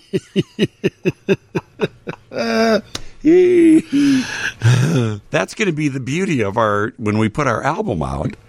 we we know we suck. We know we stink. We sound terrible. Uh, that's the beauty of our singing. Uh, on the text front, by the way, Uh, 630 area code. It is not rude to recline your seat on an airplane. Well, I've read where you should ask, maybe, you know, but who's going to turn around on an airplane to uh, Call say, may I may I recline my seat? I think you should call that person, Dean, and let's have a full discussion. Yeah, really. If you're going to text us, really, you should block your phone numbers because there may there may come a time that we disagree with you so much that we may actually call you back. I just think unless you're going to Europe, there's no need to recline your seat. It doesn't even recline that much anyway. You're in the person's space. You're making it worse for the person Come on, behind you. There's barely any room anyway. So, you know, come on, give the person behind you a break for a couple hours. It's going to kill you, really? Uh, 773 area code. Dean, love the show. We appreciate that whenever you include that in any text, by the way. If you, you know, put a compliment into, we love that. Uh, Dean, love the show. Uh, give me a dog on a plane any day over a person. Ah, That's a good take. okay. uh, Dean, they used to allow all sorts of emotional support animals on the plane, but it was getting ridiculous when someone actually brought on a Shetland pony. Seriously? All right, how do you do that? Did someone someone brought a someone brought a, an emotional hor- support horse on the plane? Support horse. Um, at one time, there was a person who would fly with their emotional support pig. I was thinking pig earlier, Dean and his pig, but then I thought that was ridiculous, and now here we are. Here we are. Here we are. Uh, let me see here. Wait, there's uh, another. Oh, here. I'm so tired. Uh, this is uh, 847 area code. I'm so tired of these boneheads with emotional support animals. Take some Xanax and whiskey like the rest of us. There you go. Um, Billy Joel's A Matter of Trust is really great. My two favorite Billy Joel songs are Allentown and The Longest Time. I agree with that. Allentown. It's a good song. Uh, what else? People are people are pretty active on the uh, the old text line. Well, today. Billy Joel is very popular, so they would be. Big Shot was written in the voice of Mick Jagger. It says here Billy wrote it as if Mick was singing it. He talked about it uh, on a Howard Stern show uh, way back. Came up with the song while eating dinner with Mick and whichever woman he was with at the time. How interesting is that? I never knew that. But I can kind of envision that. You know, when you think about it, think of the way the song is. You know, it's that attitude thing. You know, Uh, moving out. you had to be a big shot. Yeah, big yeah. shot. 847 area code says Moving Out is my favorite Billy Joel song. Good That's one. a good one. Yep. It's a good one. And it says, "Oh, and I do love your show." Because uh, if if you, when you're going to text in, you should really text a compliment, whether you mean it. Otherwise, you're not going to read it. yeah, Is that e- it? even if you don't mean it.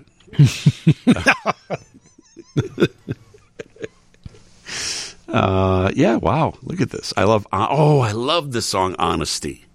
Yes, there's another good one. Honesty. Oh, that's such a good song. He's Yeah. got the range that you know you makes you feel it, gets you up and going. You know, love Piano Man. It says here. Mm-hmm. Uh, six three zero. Dean, love the show. I think we started something. Uh, back in high school, my history teacher used "We Didn't Start the Fire" as a teaching lesson. We had groups of four. We had one or two lines in the song, and then we had to look up and find out who these people were. How, Hey, how that's brilliant is that? very good. How brilliant is That's that? creative. Yeah, That is brilliant. Good for the teacher that thought of that. you bet. You bet. It was a great lesson, and I learned to really love the song. Very nice. Only the good die young. Billy Joel's had Wow. Yeah. Think of the songs we've rattled off here. quite a library. I know. Iconic. Yeah, that's pretty cool. Very cool. All right. So, anywho, uh, Billy Joel is uh, going to be uh, performing on the Grammys tonight. Joni Mitchell is going to be performing on the Grammys tonight. And uh, let me tell you, Shwani, tell me uh, when you hear an artist, these are some of the other performers we're going to be on the Grammy Awards tonight performing. Uh, tell me when you. Oh well, here you know Tracy Chapman. right? Tracy Chapman, yes. Tracy Chapman's going to sing her song "Fast Car" with country star Luke Combs. Okay, I know that name. I, I love his version of the song uh, "Fast Car." Um, who else is uh, performing here? Wait, I've got the list. I do have the list. Is there anything better, really, than listening to me rattle papers on the show? Really, honestly, I find it to be interesting to see how long you just go for it. Maybe all the way to the eleven thirty news. Just, just start. We had three minutes to kill. Hey, everybody. yeah, listen, listen to me rattle in some papers. Yeah, I can't. I can't find it. Okay. Oh, wait, wait, here it is. Here it is. I found it. All right. Uh, Bur- Burna Boy, Burna Boy is going to be performing. Who? Burna Boy. Come on, Schwani, you know Burna Boy. No. Yeah. Do you? He's a nice. Dean loves to do this to me. I don't know Burna Boy. He, he rose to stardom in 2012 after releasing "Like to Party." Come on, his early life, he was uh, he was he comes out of Nigeria. His mother Is anyone faster on the Google machine than Carm? By the way, I'm a big fan of Burna Boy. Gets not it done. only not only are you fast on the Google, you can't even hear you typing. Well, that's because he turns the mic off and then he turns it on when he gets what I he don't needs. even think I turned it off. To be honest, I could have got- gotten it done this quick. He's got very very soft fingers. Everyone knows that about Carm. Thank you. Um, Billie Eilish, you know Billie. yeah, Eilish. oh yeah, I know Billie You Eilish. know the sure. Billie Eilish. Yeah. Uh, Dua Lipa.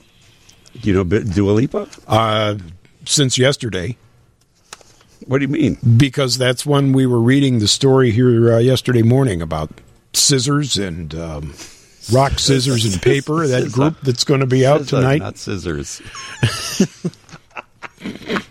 Schwani, you would bond with Dua Lipa. You think so? Yes, Really? absolutely. Sure. She I mean, you're talking about somebody that's you know, her ancestry can also be traced back to uh, Kosovo. Both of her grandfathers were historians. You and Dua Lipa could do a historical deep dive. Oh, on- there's the idea for the podcast right there. Yeah. My- Okay. My new name for Karma is uh, Google McGoogle. Google. Google Googleton. Uh, on the text line uh, says, uh, "Thank you guys. I love the Sunday morning show. I'm listening in Loveland, Colorado. Oh wow! Hello, Loveland. Colorado. Hello, Loveland. Hello. I listen faithfully and love your banter. Fantastic. Thank you. Thanks for noticing my banter. Loveland, Colorado. Where else did we hear from, Larry? Hello, uh, three one four area. Where's three one four? Is that by Peoria? Uh, No, St. St. Louis. St. Louis, I think. Yeah. Hello, St. Louis. Yeah. Love your show. I'm 72 years old and wasn't going to watch the Grammys till I heard you talk about it. Well, they heard us singing too. Figure it's it can only get better. yes. All right. Mm. Well, whatever. you know, that's what people say. You know, I'm not going to watch the Grammys. I don't know any of the artists. You do know some of the artists, for one thing. Joni Mitchell and Billy Joel are two of them, but I'll bet you know a lot of the other younger artists. Somewhere along the line, you hear those songs, Yeah. and you may not know who they are, and then you put the name to the song, and then you know it. I think it's just fun to you know learn about what you know some some new music. Hear some new music once in a while. I think that's nice. Um, I work for United Airlines. Uh, someone tried to get on one of our planes with a peacock. It's got a brand new book that's just come out called And Then We Rise A Guide to Loving and Taking Care of Yourself. It's a self help book uh, about uh, eating properly and living uh, a positive lifestyle. Uh, he's a very, very, very thoughtful uh, young man. Uh, and I've been uh, very blessed to uh, call him friend for I don't know, like 20 years now or something like that. We've had so many conversations, both on the air and uh, off the air. He was in Chicago this past week talking about his new book, and I sat down with him one on one, and we learned a little bit about it. And uh, I wondered if uh, there were moments uh, of, his life uh, that were more special than others? Well, it, it it differs at different moments for me, but the overall feeling is that wow, I need this. I need this feeling of being rooted, being planted, being grounded. Um, and it's times where I'm actually looking at Chicago like, wow, this is where I'm from. This is a beautiful place. Like, you know, it's certain things I look at, you know, because sometimes when I come home, it's new things too. Sure. But just in general, the, the essence of our city, I'm like, wow, this is a wonderful place to be from. Um, and yeah, like I said, at different moments, sometimes when I'm coming home to work, I get less of a chance to just be in the, the roots of, of mm-hmm. what this city actually is to me. But even so, like seeing you, it's like, oh man, you know, we, we go back. We got a connection. Is is so for me, it's always it, it always feels like it, it plants me on ground where I need to be. Yeah, I, th- I think I, I think because we've known each other for such a long time too, uh, that this your your new book and then we rise like really resonated. That I got a, a feel that you are you're giving like the uh, the essence of Common Yeah. here more than the rapper, more than the actor, more than the producer, the benefactor, all the, all the professional things that you do. Yeah. This is like the real Common right here. Yeah. And how you live your life and you clearly you want to share that. Why do you feel like you wanted to put it into book form? Well, I, I believe in what I call the Harriet Tubman theory. Um, Harriet Tubman is the woman, obviously, who got freed from slavery. She freed herself and was able to go back and help her people. Um, I feel like I've been able to access and, and experience a lot of powerful things in life, including like nutritionists and foods that that are actually beneficial for my health and information about that, including therapy, including like being around spiritual leaders. And I felt that I owe it to where I come from and to people to share those experiences and it not be about me. The experiences are being told so that it can empower you, the reader, the listener, to say, hey, wait, I got the same capacity. This dude is no different than me in so many ways. This is just what he utilized to, he had his own passions and gifts, and he, to get to those gifts, he utilized these resources and techniques. Yeah. Uh, and I, I like that you, I mean, it's much more complex than this, but you broke it down into four categories, Yeah. basically um, food, body, mind, and soul. Yeah. Um, could you just uh, briefly explain what each of those are? You talked about nutrition already Yeah. and Okay. what you feed your body f- for optimal Yeah. uh, use of your, your body. Yeah. Uh, what, and you're, you're vegan. I, n- I never knew that uh, Yeah. about you. Yeah, well, at So times I, I, learned a little fish- something. From Yeah, you. I'm vegan, Yeah. but uh, at times I have been back and forth with fish and Yeah. vegan. But the point is, I had yeah, I changed my diet a long time ago in, in the early '90s when I was 19, and um, I'll get to the food as you said. I discussed the food, but the mind is really important. Um, it's one of the pillars that I talk about in the book, and and and I'm saying it's so important because everything we do for ourselves, if we don't have our mind in the best place, we'll never, like, truly, fully maximize and reach our highest potential. Like, even when doctors give you prescriptions, if you don't believe they're going to work, then it's a chance it may not work. And on a opposite side of that, or even on the similar side, when you're working towards healing and you're using natural methods, um, you know, applying natural methods towards healing, you have to believe in it. You have to believe in it, and, and that's what integrative medicine is about. And I talk about integrative medicine because healing on a physical level requires your mind too. It requires your mind, and also so does so does working out. Like you, you that's why I wanted to tie the mind with the body because I know like the way you think about your body affects your body. Like, it's the difference between being like, man, I'm too overweight to being like, you know what, I, I can improve. I'm a, I want to improve on what where I, where I am right now.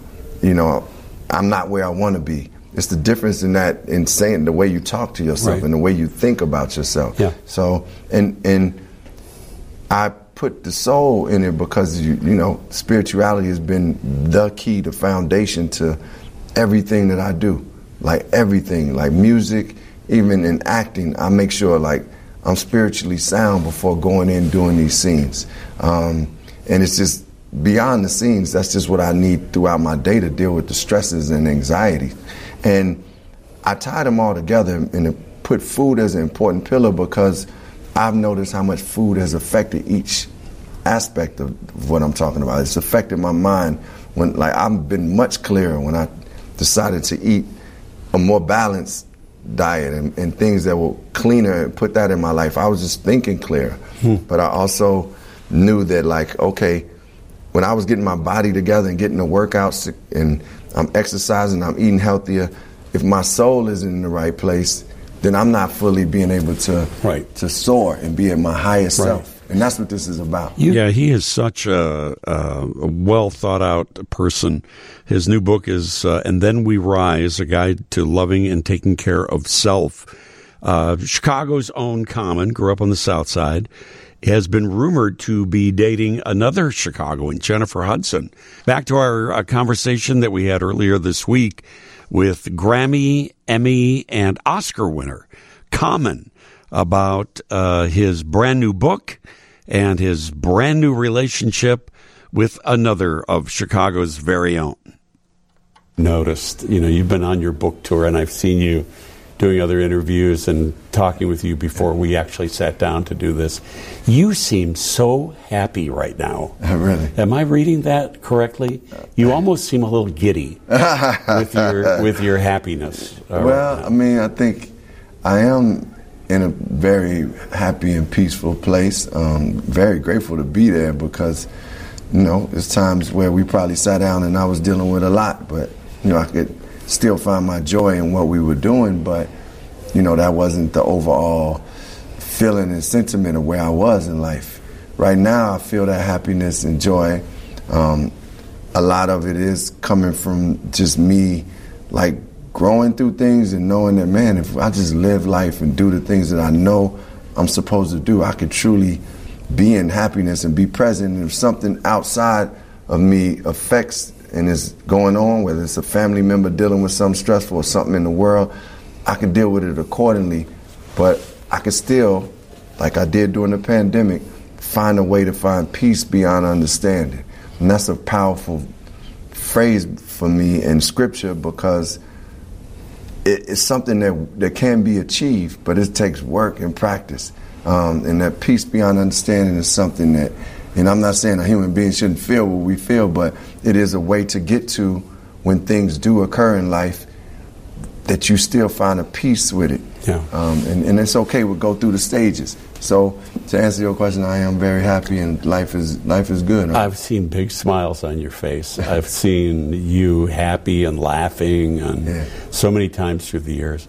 Maybe not smiling as much as I saw you on Jennifer Hudson's show uh, the other day. You were, you were, you were, you were both. I mean, she's been on our show many times. Yeah. I've talked with her uh, probably as many times as I've talked to you. Right. You both just seemed so happy and and content. Yeah. Um, and y- you you did all but say we're in a relationship. You Right. you hinted every way possible. She's clearly a very important person to you. Yes, for, yeah, and um, man, I mean, I value her, and that that joy, the joy to, of being on the Jennifer Hudson show was just what I was feeling. I wasn't trying to be anything but me, and and she and I, who we are together, and it wasn't like let's put this on public display. It was just like, hey, okay, I have this book coming out. I would go on your show if we didn't know each other. So let's just be who we are, and and we enjoyed it and chose to express whatever our connection is in the way that we felt that we, Yeah.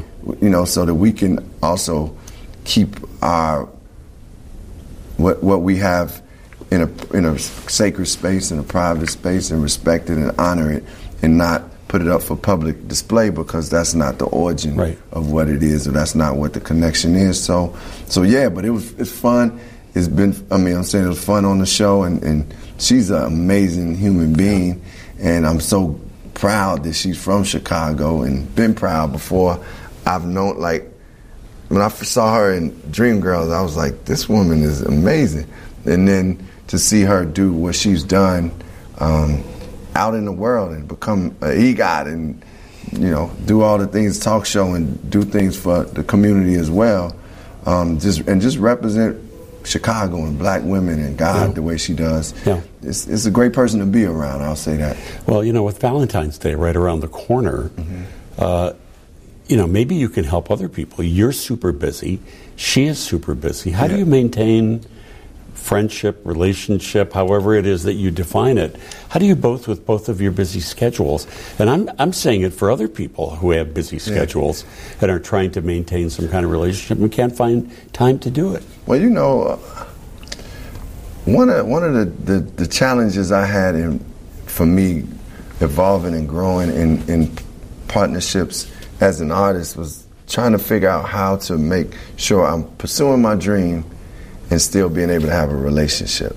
And I think, you know, just the steps I've taken to grow as a person have allowed me to know like trust. Your dream is happening. You're working towards it. You're involving in it.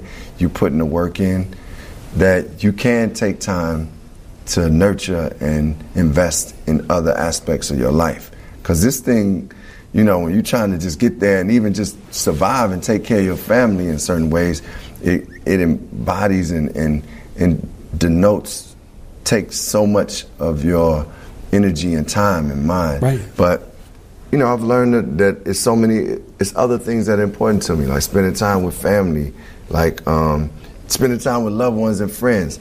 If you're in, if I'm in a partnership, being able to be with that person too. So I, you know, I've, I've been able to to actually find ways to do the work that I do, and, and still not not not one thing take a, a L. Nothing takes a L. Like, and that part of that is discipline and time management, and like also being very clear with with you know you got to have boundaries no matter what with people you love, and even with your own self. Like the work, like okay, excuse me, I need to take a break from this and go spend some time with loved ones. Yeah. Um, talk to me uh, about what you're working on right now. It's been a minute since we've had some new music from you. Yeah, well, I'm working on a new album um, entitled The Auditorium, and it's with the legendary producer Pete Rock, who has created some of music's, some of hip hop's greatest songs. Like they reminisce over you that him and Pete Rock and CL Smooth have done, and just you know, he's produced from so for so many different artists, from Public Enemy. Um, to Das EFX. It just uh, he he created a whole prominent sound that lasted from the '90s on. Like I, his music is on my a lot of his music is on my playlist in the book um, for workout music, and it's something about the 50 year anniversary of hip hop that really renewed that that energy and love towards hip hop for a lot of people. And me seeing that made me be like, yo, it's a space for that hip hop music that has the spirit and energy of what we loved in the 90s, but it sounds, it, it's of today in a way that it's not like we're not trying to go back. And we and, and it should be timeless music. I'm, I'm praying and believing it will be timeless music. But we we create an album that I'm really enjoying and loving and can't wait to share with, with the people.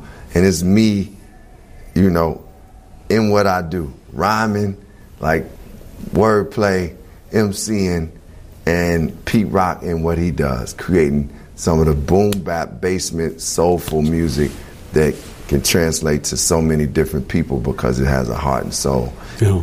Yeah. Just one uh, final question: If if you could do a, a collaboration with anybody, living or dead, Hmm. um, d- uh, who would who would you like to do something with? Well, I would the first person that comes to mind. So I'm I'm I'm pretty greedy, so I'm gonna give you more than just one person. Okay. The first person that comes to mind is Marvin Gaye, and I just love his his soul, and what he brought to the music, and his voice, and how easy it was for him.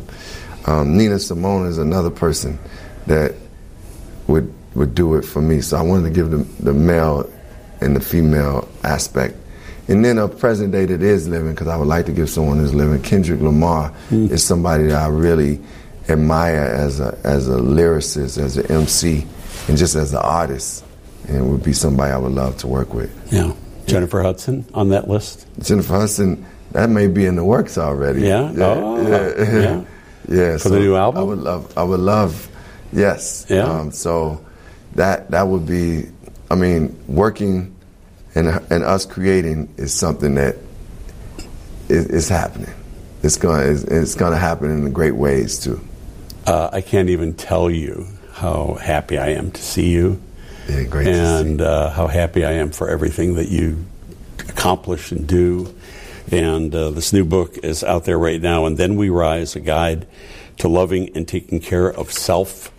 Uh, thank you for spending some time, and uh, all all things great for you. Yeah, great to see you, Dean. Always you a know, I got nothing but love for you, brother. Likewise. Likewise. Thank you. Yes, uh, All right, there is uh, Common talking about his uh, brand new book, and then we rise talking about he made some news. Uh, that it hadn't hadn't been out there at all that he's going to be doing a collaboration with Jennifer Hudson. So, going to look forward to that and his new album and uh, all of his new projects. Uh, if you don't watch the Grammys uh, tonight, I'm going to be recapping it all tomorrow morning on WGN TV Morning News. Shwani, what's my slogan when it comes to award shows? You watch them so we don't have to. Exactly correct. I should have T-shirts But made. Jo- have- Joni Mitchell is well worth tuning needle, in for. needlepoint pillows that say that. I watch so you don't have to. Needlepoint. Have Aunt B make them for Have you. Have Aunt B make them. She'll do them. She and Clara Edwards can go to work on it. We almost got through a whole show without, Without any it, I had to work it in. I had to work it in. I hope she does that song. Help me. I love tonight. that song. Man, that's great. I love Big Yellow Taxi. Big Yellow Taxi. Yeah. Free Man in Paris. We played that a little earlier. Uh, there have been so many great Joni Mitchell songs. And um, so uh, we'll see. We'll uh, definitely feature it uh, tomorrow morning for sure. I mentioned that Billy Joel's going to be on uh, performing on the Grammys tonight. His, I think this is his first time uh, also performing on the Grammys. And a lot of contemporary artists. It's always a lot of fun watching the Grammy Awards. And speaking of TV, a legend in television is about to call it quits. It's hard to believe. 45 years ago, uh, young Tom Skilling came to WGN from Milwaukee and, uh, you know, defined what weather for, television weather forecasting has become. Not just here in Chicago, everywhere. He's considered one of the greatest television weathermen of all time anywhere. And he has announced his retirement the end of the month on WGN TV. Uh, we're going to be closing up shop over there. Shwani, I don't know if you heard that or not. When Skilling uh, goes, we're just going to uh, close the station down. Oh, that's going to be the end of it? Yeah. yeah that'll be the end of it. There's no point in continuing for the rest of us. No, we're. Uh, I, I've had people say to me, I hope Tom Skilling never leaves. So that's why I was getting texts and, you know, people saying to me, what, he's really retiring? I know. A lot of people Yeah. have said that. Don't no, Tom, don't retire. Come on, let the man retire. Let the man relax a little bit. He's he literally I mean, he's got a wet like a weather station at his house. Yeah. And the minute he wakes up, he's on the weather maps and the computers and and he loves it. He's he's never going to complain about it because it, th- he loves it. Uh, but you know he he wants to slow down a little bit. He'll occasionally do a little you know project once in a while, but you know the daily grind of uh, you know turning out all these weather forecasts for 45 years. Come on, give the man a break. Uh, I'm sad to see him go too, but I'm ha- I'm sad for us. I'm happy for him. And I That's the way to look at it. yeah, I have Yeah. to stay focused that way. That uh, he has more than uh, earn some relaxation. And, uh, you know, I, I just wish him the best. And I could not be more honored that he accepted my invitation to come in studio with us, uh, not next week, but the week after, February 18th. Tom will be in studio with us for two hours and we'll take your calls and we'll take your questions and compliments. And, uh, you know, we'll just talk about this remarkable uh, career and introduce him to Schwani for the first time. I can't believe that you've I've never, met him in person. Never have. And I'm delighted that he's coming on the 18th. Not only that, dare I say that it's going to be one of the highlights of all the years you've done this Sunday morning program. Those two hours, I agree. Guaranteed. I agree. Well, you consider the you know the schlock that we usually put out here every week. to to have somebody Well- of quality actually on this in the show. is- Maybe we can get him to sing a song with us. Oh, he would love that. Maybe we can get him to sing. I don't us. think we'd have to bend his arm too far to get him uh, to join. have us. him have him choose a favorite song, and we'll just join in. You know what would be great because there'll be three of us. Well, you know, four if Andy wants Andy to will be, be a part of it. yeah. But we know it would be uh, great if uh, we sang "Row, row, row your boat" in in a round. in a round. How great! merrily, merrily, merrily, merrily. Well, you know, if life there's- is fun. okay, now you join in here. I tell you, Dean. I, I tell you, I love that song. Or since there's four of us, we could be a barbershop quartet. Oh, how great! Sweet Adeline. Oh, sweet Adeline. Sweet Adeline. Sweet Adeline. You laugh now, everybody. But Just wait Wait till we put our album out, and we're up for a Grammy award. You, you just wait till we're walking the red carpet. the red album carpet. no one wants to buy. That's what it's going to be called. Nobody likes this. Uh, yeah, but Skilling. Can we put it out on an eight track and a cassette? Oh, that would. How great would that be? that would be so cool. I would like to sell it on K-tel Records if, if possible. and do the announcement with the big echo chamber. Oh, would, that would be the best. Uh, Skilling, well, two weeks from today, uh, February 18th, from 11 until 1. And um, I, I, I, I'm so excited that he agreed to come in. I'm so uh, flattered. I'm, I, I'm, you know, kind of. It's kind of bittersweet. I'm sad. He's been my friend for such a long time.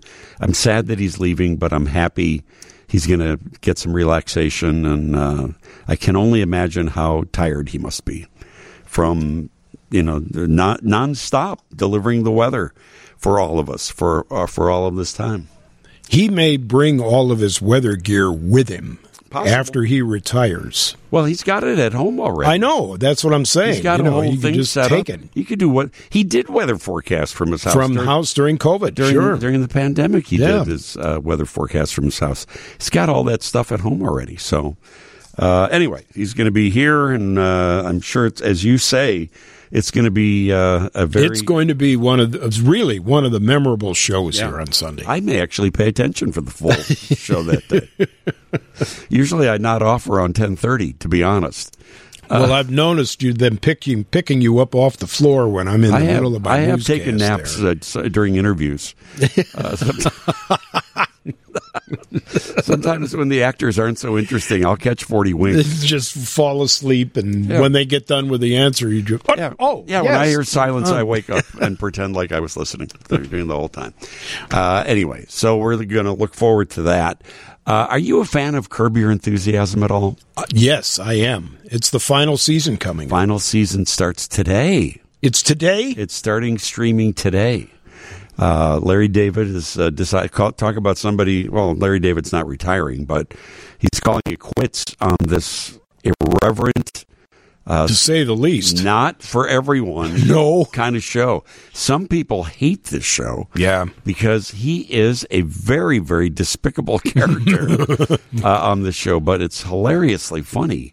I take it Jeff Garlin is going to be going with him through to the end, or Yeah, Yeah. It looks like Jeff Garlin's uh, on the show. Mhm. Uh, the, all, all the regulars are seem to be in the promos. I don't know anything You know, I haven't seen any previews, anything. Uh, Larry David is kind of famous for not showing his hand uh, when a new season comes out. Not even to Jeff Garlin. You know, I, I know Jeff pretty well, and uh, you know, I've I've asked him year after year after year, what can you tell us about the new season? He says Larry doesn't tell anybody anything until we actually film the the show, and then it's out there, and then he you know he doesn't want anyone to talk about it. So. I'm going to look forward to it as much as uh, everyone else because of the Grammys uh, tonight. I won't be watching it tonight, but I will record it and uh, sort of can't wait for the whole thing. So I'm going to look forward to that. Uh, I looked to see if there were any clips that I could play from Curb Enthusiasm. You know, I, there's I two reasons you well, should the, watch it there. The language gets a little mm-hmm. gets a little uh, uh, salty in some cases. Uh, but I did find a clip which I think is, uh, uh, in many ways, very quintessentially Curb. Uh, it's Larry David. It is uh, Shelley Berman, the the you know the old school comedian Shelley Berman who played Larry's dad on the show, uh, and they are um, Larry is wearing a Seinfeld jacket you know, he was one of the producers of the TV show Seinfeld. He's wearing a Seinfeld jacket, and Shelley Berman, his dad on the show, wants to know why he's wearing the Seinfeld jacket, and he explains it's because he's trying to get out of jury duty. I would be remiss if I didn't uh, just you know remind you Valentine's Day is right around the corner as well. It's one of the busiest uh, eating out days of the year. It's also uh, one of the busiest eating out days, which makes it one of the worst eating out days of the year, in my opinion. I, I think that the generally the food is not very good, the service is not very good. Uh, it's generally more expensive. Uh, you would be much better off doing something special uh, for Valentine's Day at home. Uh, but but if you are going to go out, if you wanted to, you know, do something, if you're not making reservations right now, you're going to get shut out, and you're going to wind up at uh, I, don't know, like White Castles or something, which would you know would not be a terrible idea. Didn't they used to do something special at White Castles? Now that I think of it, for Valentine's Day, that they would do like some kind of special promotion. And really, what says "I love you" more for your special person in your life than uh, a sack of sliders and some onion rings? Honestly, I don't think there's very much. Uh, anyway, I just wanted to remind you that Valentine's Day is around the corner, and if you are going to go out to eat, uh, now is the time to make your reservations before uh, they get completely sold out, if they are not uh, already. Uh, but let's talk Super Bowl here uh, first. because I know you know it's it's one of the busiest eating days of the year. Avocado consumption is at its highest on Super Bowl Sunday. Pizza is the number one food which is served at Super Bowl parties all over America. So we wanted to come up with some other ideas for that. And for that, we turned to Chef Mychael Bonner, who is uh, with uh, CMB Catering Company. Launched the company himself not too long ago for years. Mychael was with uh, the Lettuce Entertain You group and spent 13 years at Maggiano's as their vice president of culinary uh, operations. And uh, I was honored to be at a charity event where uh, Mychael was doing the uh, food for the event. It was a special evening, uh, which I joined Paul Conrad for an event uh, for to raise money for programs that help people living with autism. And the food that was served was by Chef Mychael Bonner, and it was absolutely delicious. Mychael, as I told you, welcome to the show. Nice to have you on with us here. And I tried to weasel this recipe out of him uh, for this amazing butternut squash uh, that he had out and uh, would not give me the recipe for this. so this is going to be my goal in life now from now on, Mychael, to get that recipe out of you for that amazing sauce uh, that you served. Uh, welcome to the sh- welcome to the show. Don't make me spend uh, the next half hour trying to get this recipe out of you. I, I, in fact, Dean, thank you very much for having me on the show. It was a pleasure. But uh, I, I'm willing to share that recipe with you. It really is more technique than it is ingredients. and uh, it's just one of those things where it's easier to show you than to tell you. So To explain it. All right. Well, um, we'll, I- you know we'll do it on one of my TV cooking segments. Uh, you know, sometime Yeah. soon. We'll we'll do it on TV so we can share it with uh, everybody. How are you? I'm doing great. Thank you very much. Um, it's a nice day here in Chicago and getting ready for a Super Bowl next week. I'm a huge NFL fan, so I'm really looking forward to it. And um, so I'm doing great. Yeah. How how is it going for you? How, for for how long has CMB uh, catering been up and running now? Well, you know, it's an idea that I incubated during COVID. So um, we have been operating for about two years, but officially as its own entity since November. And uh, it's been really good. It's, uh, during the month of December, it's, we catching steam, and now we're doing all the work necessary to be a part of the, the wedding season that's happening here right. uh, in the next few months. Right. Well, I I was wondering, you know, how I'm, I'm, you know, you can't be happier for anybody when they launch their own uh, adventure like this. But you know, after being part of Lettuce Entertain You for such a long time, you know, that's like it, it's kind of a that's kind of a machine that you know just operates and operates and operates, and you take the very adventurous step during the pandemic, I might add, uh, to start start your own thing. Uh, I'm I'm glad that you know things seem to be up and running and moving and uh, you know establishing and growing. That that's all pretty great because you're a pretty great chef. Well, thanks, Dean. Those are nice words, but you said it. I mean, Lettuce is a, a company with incredible people. I mean, Rich himself is uh, a mentor to me personally, and he's been very, very supportive with what I'm doing now. So I, I'm, I'm blessed to be uh, in the same network of you know business with the good folks that Lettuce Entertain You. So Yeah, that's that's a great. good thing. Talking about Yeah. the the great and legendary Rich Melman, of course.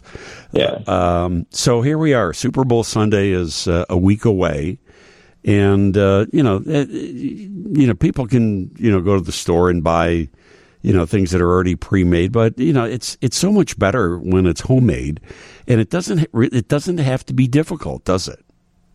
No, not at all. Just a little thought. You know, you can't think of a, a, a better matchup city wise. I mean, if you're looking at depending on if you're on San Francisco side or Kansas City, both of those towns are great food cities, right? You know, Kansas City's known for its barbecue, and you know, uh, you know, cheese slippers one of my favorite things, and and uh, I meant to say Kansas. I did say Kansas City, but uh, San Fran is known for the great neighborhoods. They've got Chinatown, North Beach. Right.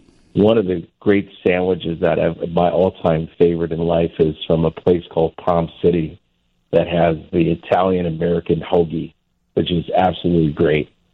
And um, on my dinner table that weekend, I'm going to be serving a version of that, which is you know loaded with you know Italian cold cuts or shaved onions and nduja, which is this pepperoni spread that I put on there is just absolutely phenomenal. So I'm really looking forward to it, and I'm going to be representing both cities in my menu. So Okay, so Great. so I want to I, I want to get back to this. Uh, what, what did you j- just say? A slipper? Something slipper?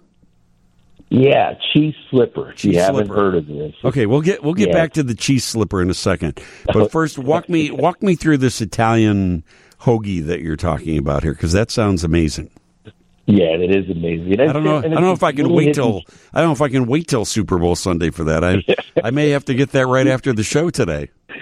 You should. It's so delicious. So basically, this sandwich is made with like sesame crusted, like crispy, crunchy uh, hoagie bread or like a baguette, right? All right. And it's toasted.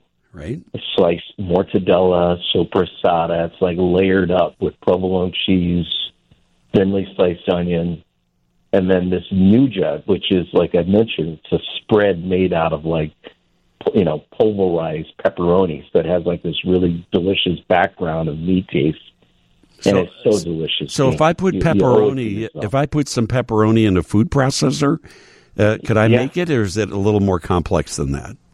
No, I mean basically you would need to pulverize the pepperoni first, and what I do is I take a little bit of mayonnaise at the end to kind of smooth it out, and that is good on its own. If you've got some, you know, crusty bread, if you want to make a dip out of that, but it's incredible in this sandwich. It's really delicious.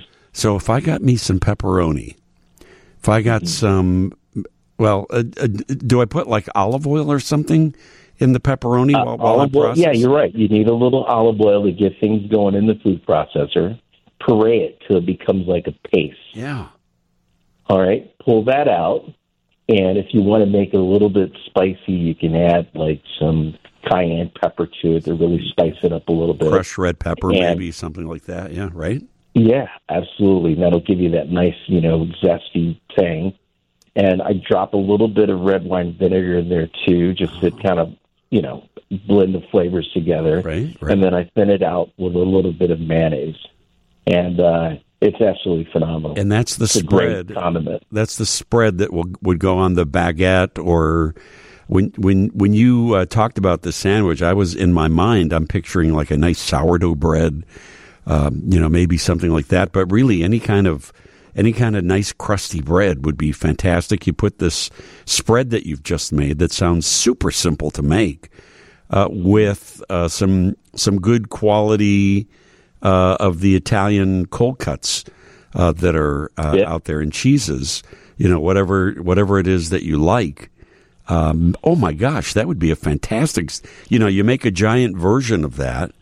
You know, I don't know, two three feet, something like that. If you can find bread big enough, or just several baguettes, cut it into bite sized pieces, put it out on your Super Bowl table, right? Yeah, it's amazing. But it, it it really is amazing. This talking to you about it right now, and I spent some time in my early years in San Francisco, and this is the place that I would go to so regularly because they had such great, you know, hoagies there. But this one in particular is amazing. Just hear you talk through the ingredients, you know, the cold cuts and this nduja spread is just absolutely great. Wow, that sounds amazing. I'm definitely going to try that. Uh, Mychael, I don't know if you heard uh, right before I brought you on the show, I was, uh, you know, talking about uh, taking your Valentine to White Castles for uh, Yeah, I heard that. yeah, It- and you know what? After I, I said it as a joke, but after I it came out of my mouth, I thought, wait a minute.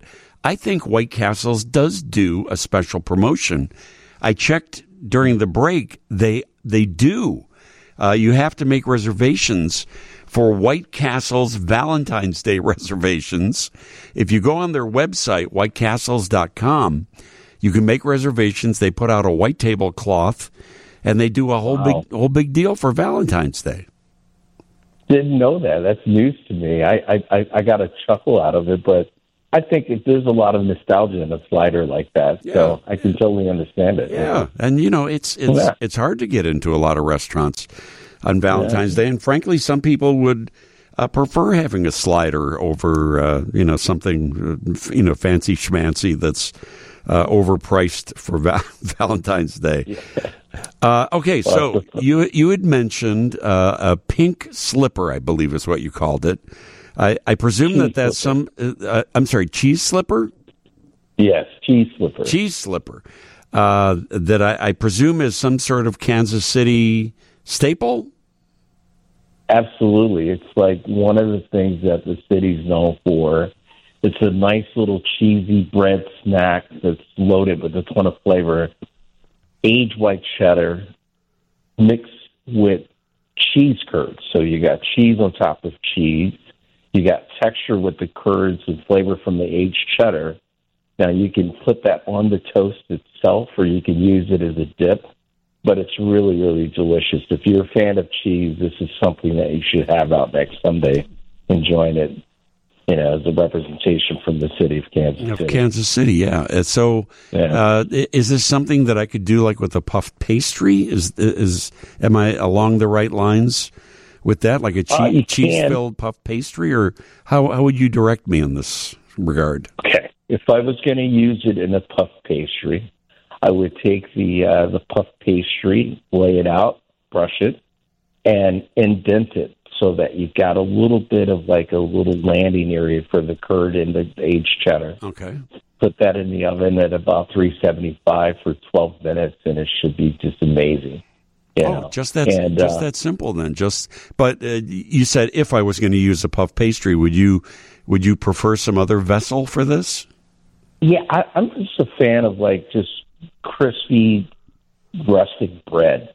I think this is what you know that works best for me. I think that the texture of the cheese and that crunch is the right combination All of right. texture and flavor. Yeah. Okay, so you can you- start with the bread, or I, I gue- I guess you can make your own dough, right? Make your make your own bread dough for something like that. But that's where it starts to get like who has time for that on Super Bowl Sunday, really? Yeah, that's the thing. You know, I, I was mulling this over, and, you know, one of the biggest things for me is just I want to be a part of the party. Yeah. You know, I want to choose items that are easy that I could do ahead of time, and, you know, you can just kind of graze throughout the, the game. And, uh, I mean, you can make your own bread, and it's a nice touch. uh, But you know, I, I feel like you'll spend a lot of your time in the kitchen while the game is going. Right. Yeah, that's Yeah. that's a lot of work. Uh, you know, a lot of people I know are going to be doing Kansas City barbecue. That's a lot of Mm, work. yeah. And if you're going to do it on a smoker or on the grill or you know something like that, I've done uh, barbecue in my slow cooker, and you know you, Uh. you you set it eight hours ahead of time. It's not my favorite way to do barbecue, but it's it was Mhm. it's pretty delicious. And now it's in a slow cooker, and you just put it out on the table and call it a day. Yeah, I mean that's the absolute best way to enjoy the game with great food. Uh, something that you can cook and enjoy while watching the game. I, I, don't- I'm not prejudiced against using a slow cooker for barbecue. You take a nice meat that you know tenders up over a period of time, like brisket or even short rib for that matter, bean, and you throw some good barbecue sauce on that with some slider buns on the side. That's a great meal, Yeah. and it's a great time. What else? What are some other good suggestions? Well, you know, I, I, I like, um, um, you know, I, I'm keeping my theme is like, you know, I want to represent both cities. You know, we didn't talk about drink, but you know, San Francisco, you know, is like the home of microbrews. Anchor Steam, you got to have something for your guests to drink, and I think Anchor Steam, where the microbrews out of San Francisco, are great.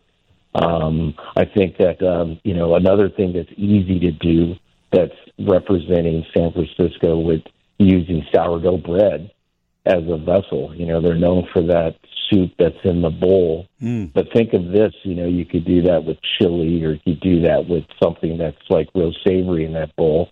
And it's real fun to pull and, and tear and eat that along while, along while watching the game. Yeah, that that that's a, fantastic suggestion. Uh, what, a, I had mentioned that pizza is uh, the number one food apparently that's served on Super Bowl Sunday. On my uh, cooking segment this coming Wednesday, I'm going to be doing wonton cups of pizza, uh, just as like kind of a different way of doing. You know, any you, you can order a pizza. I mean, there there's no there's no trick to a conventional pizza, but just to do something a little different that's uh, on your table. Do you have uh, uh, you know uh, any pizza ideas?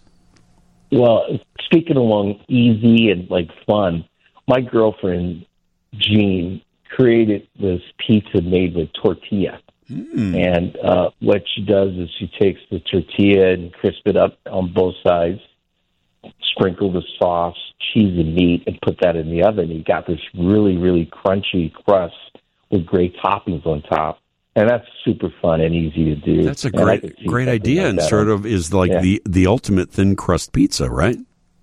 Right, exactly.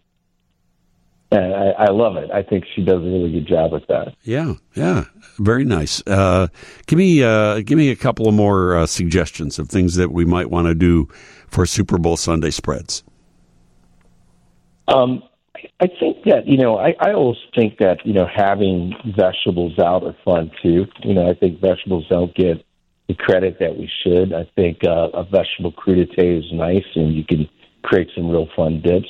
You mentioned avocado spreads and things like that, where it's like the highest consumption of that. Dips like that are really good. Instead of using chips, you can use vegetables for that as something fun and fills up the table. Um, I think seafood too is also a nice, you know, item to have. You know, either shrimp or you can make like uh, I mentioned the chowder earlier. Those are funs and chili. It's things that you can make in big batches, Dean, and they you can get them done ahead of time and keep warm. You know, are always nice to do if people can kind of go up and serve themselves Right. throughout the game. Yeah, and as you say, you, Um, you get to enjoy the game and the party then uh, at, at the same time.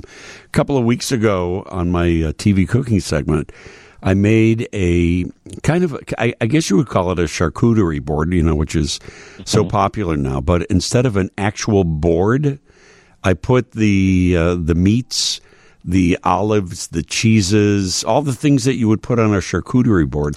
I put on uh, a giant piece of focaccia bread. I cut the the focaccia, put the stuff on top of it, so you could take a little prosciutto, some olives, some cheese, whatever, and a piece of the focaccia at the same time. And What it a was great idea. Yeah, it's a really different sort of way of serving uh, you know, something like that that you could just put out on the table and let people uh, serve themselves and enjoy. Yeah, it's beautiful too. I mean, you've got a, a really nice piece of focaccia spread out nicely with the cold cuts. I can see that. That sounds great. Yeah. that's a great idea. Hey, if people Might steal that one from me. Yeah, please help yourself and help yourself. When uh, uh, people want to get uh, information about using CMB Catering Company for their next event, uh, Mychael, what's the best way to do all that? Go to our website. That's at cmbcater.com. And we have information about our services as well as the style of food that we are able to provide. And it gives a lot more detail about our services and my background. So, cmbcater.com. Good deal. C like Charlie, M like Mary, B like boy, cater.com. Chef Mychael Bonner. Uh, appreciate you joining us and look forward to seeing you soon, pal. Thank you so much.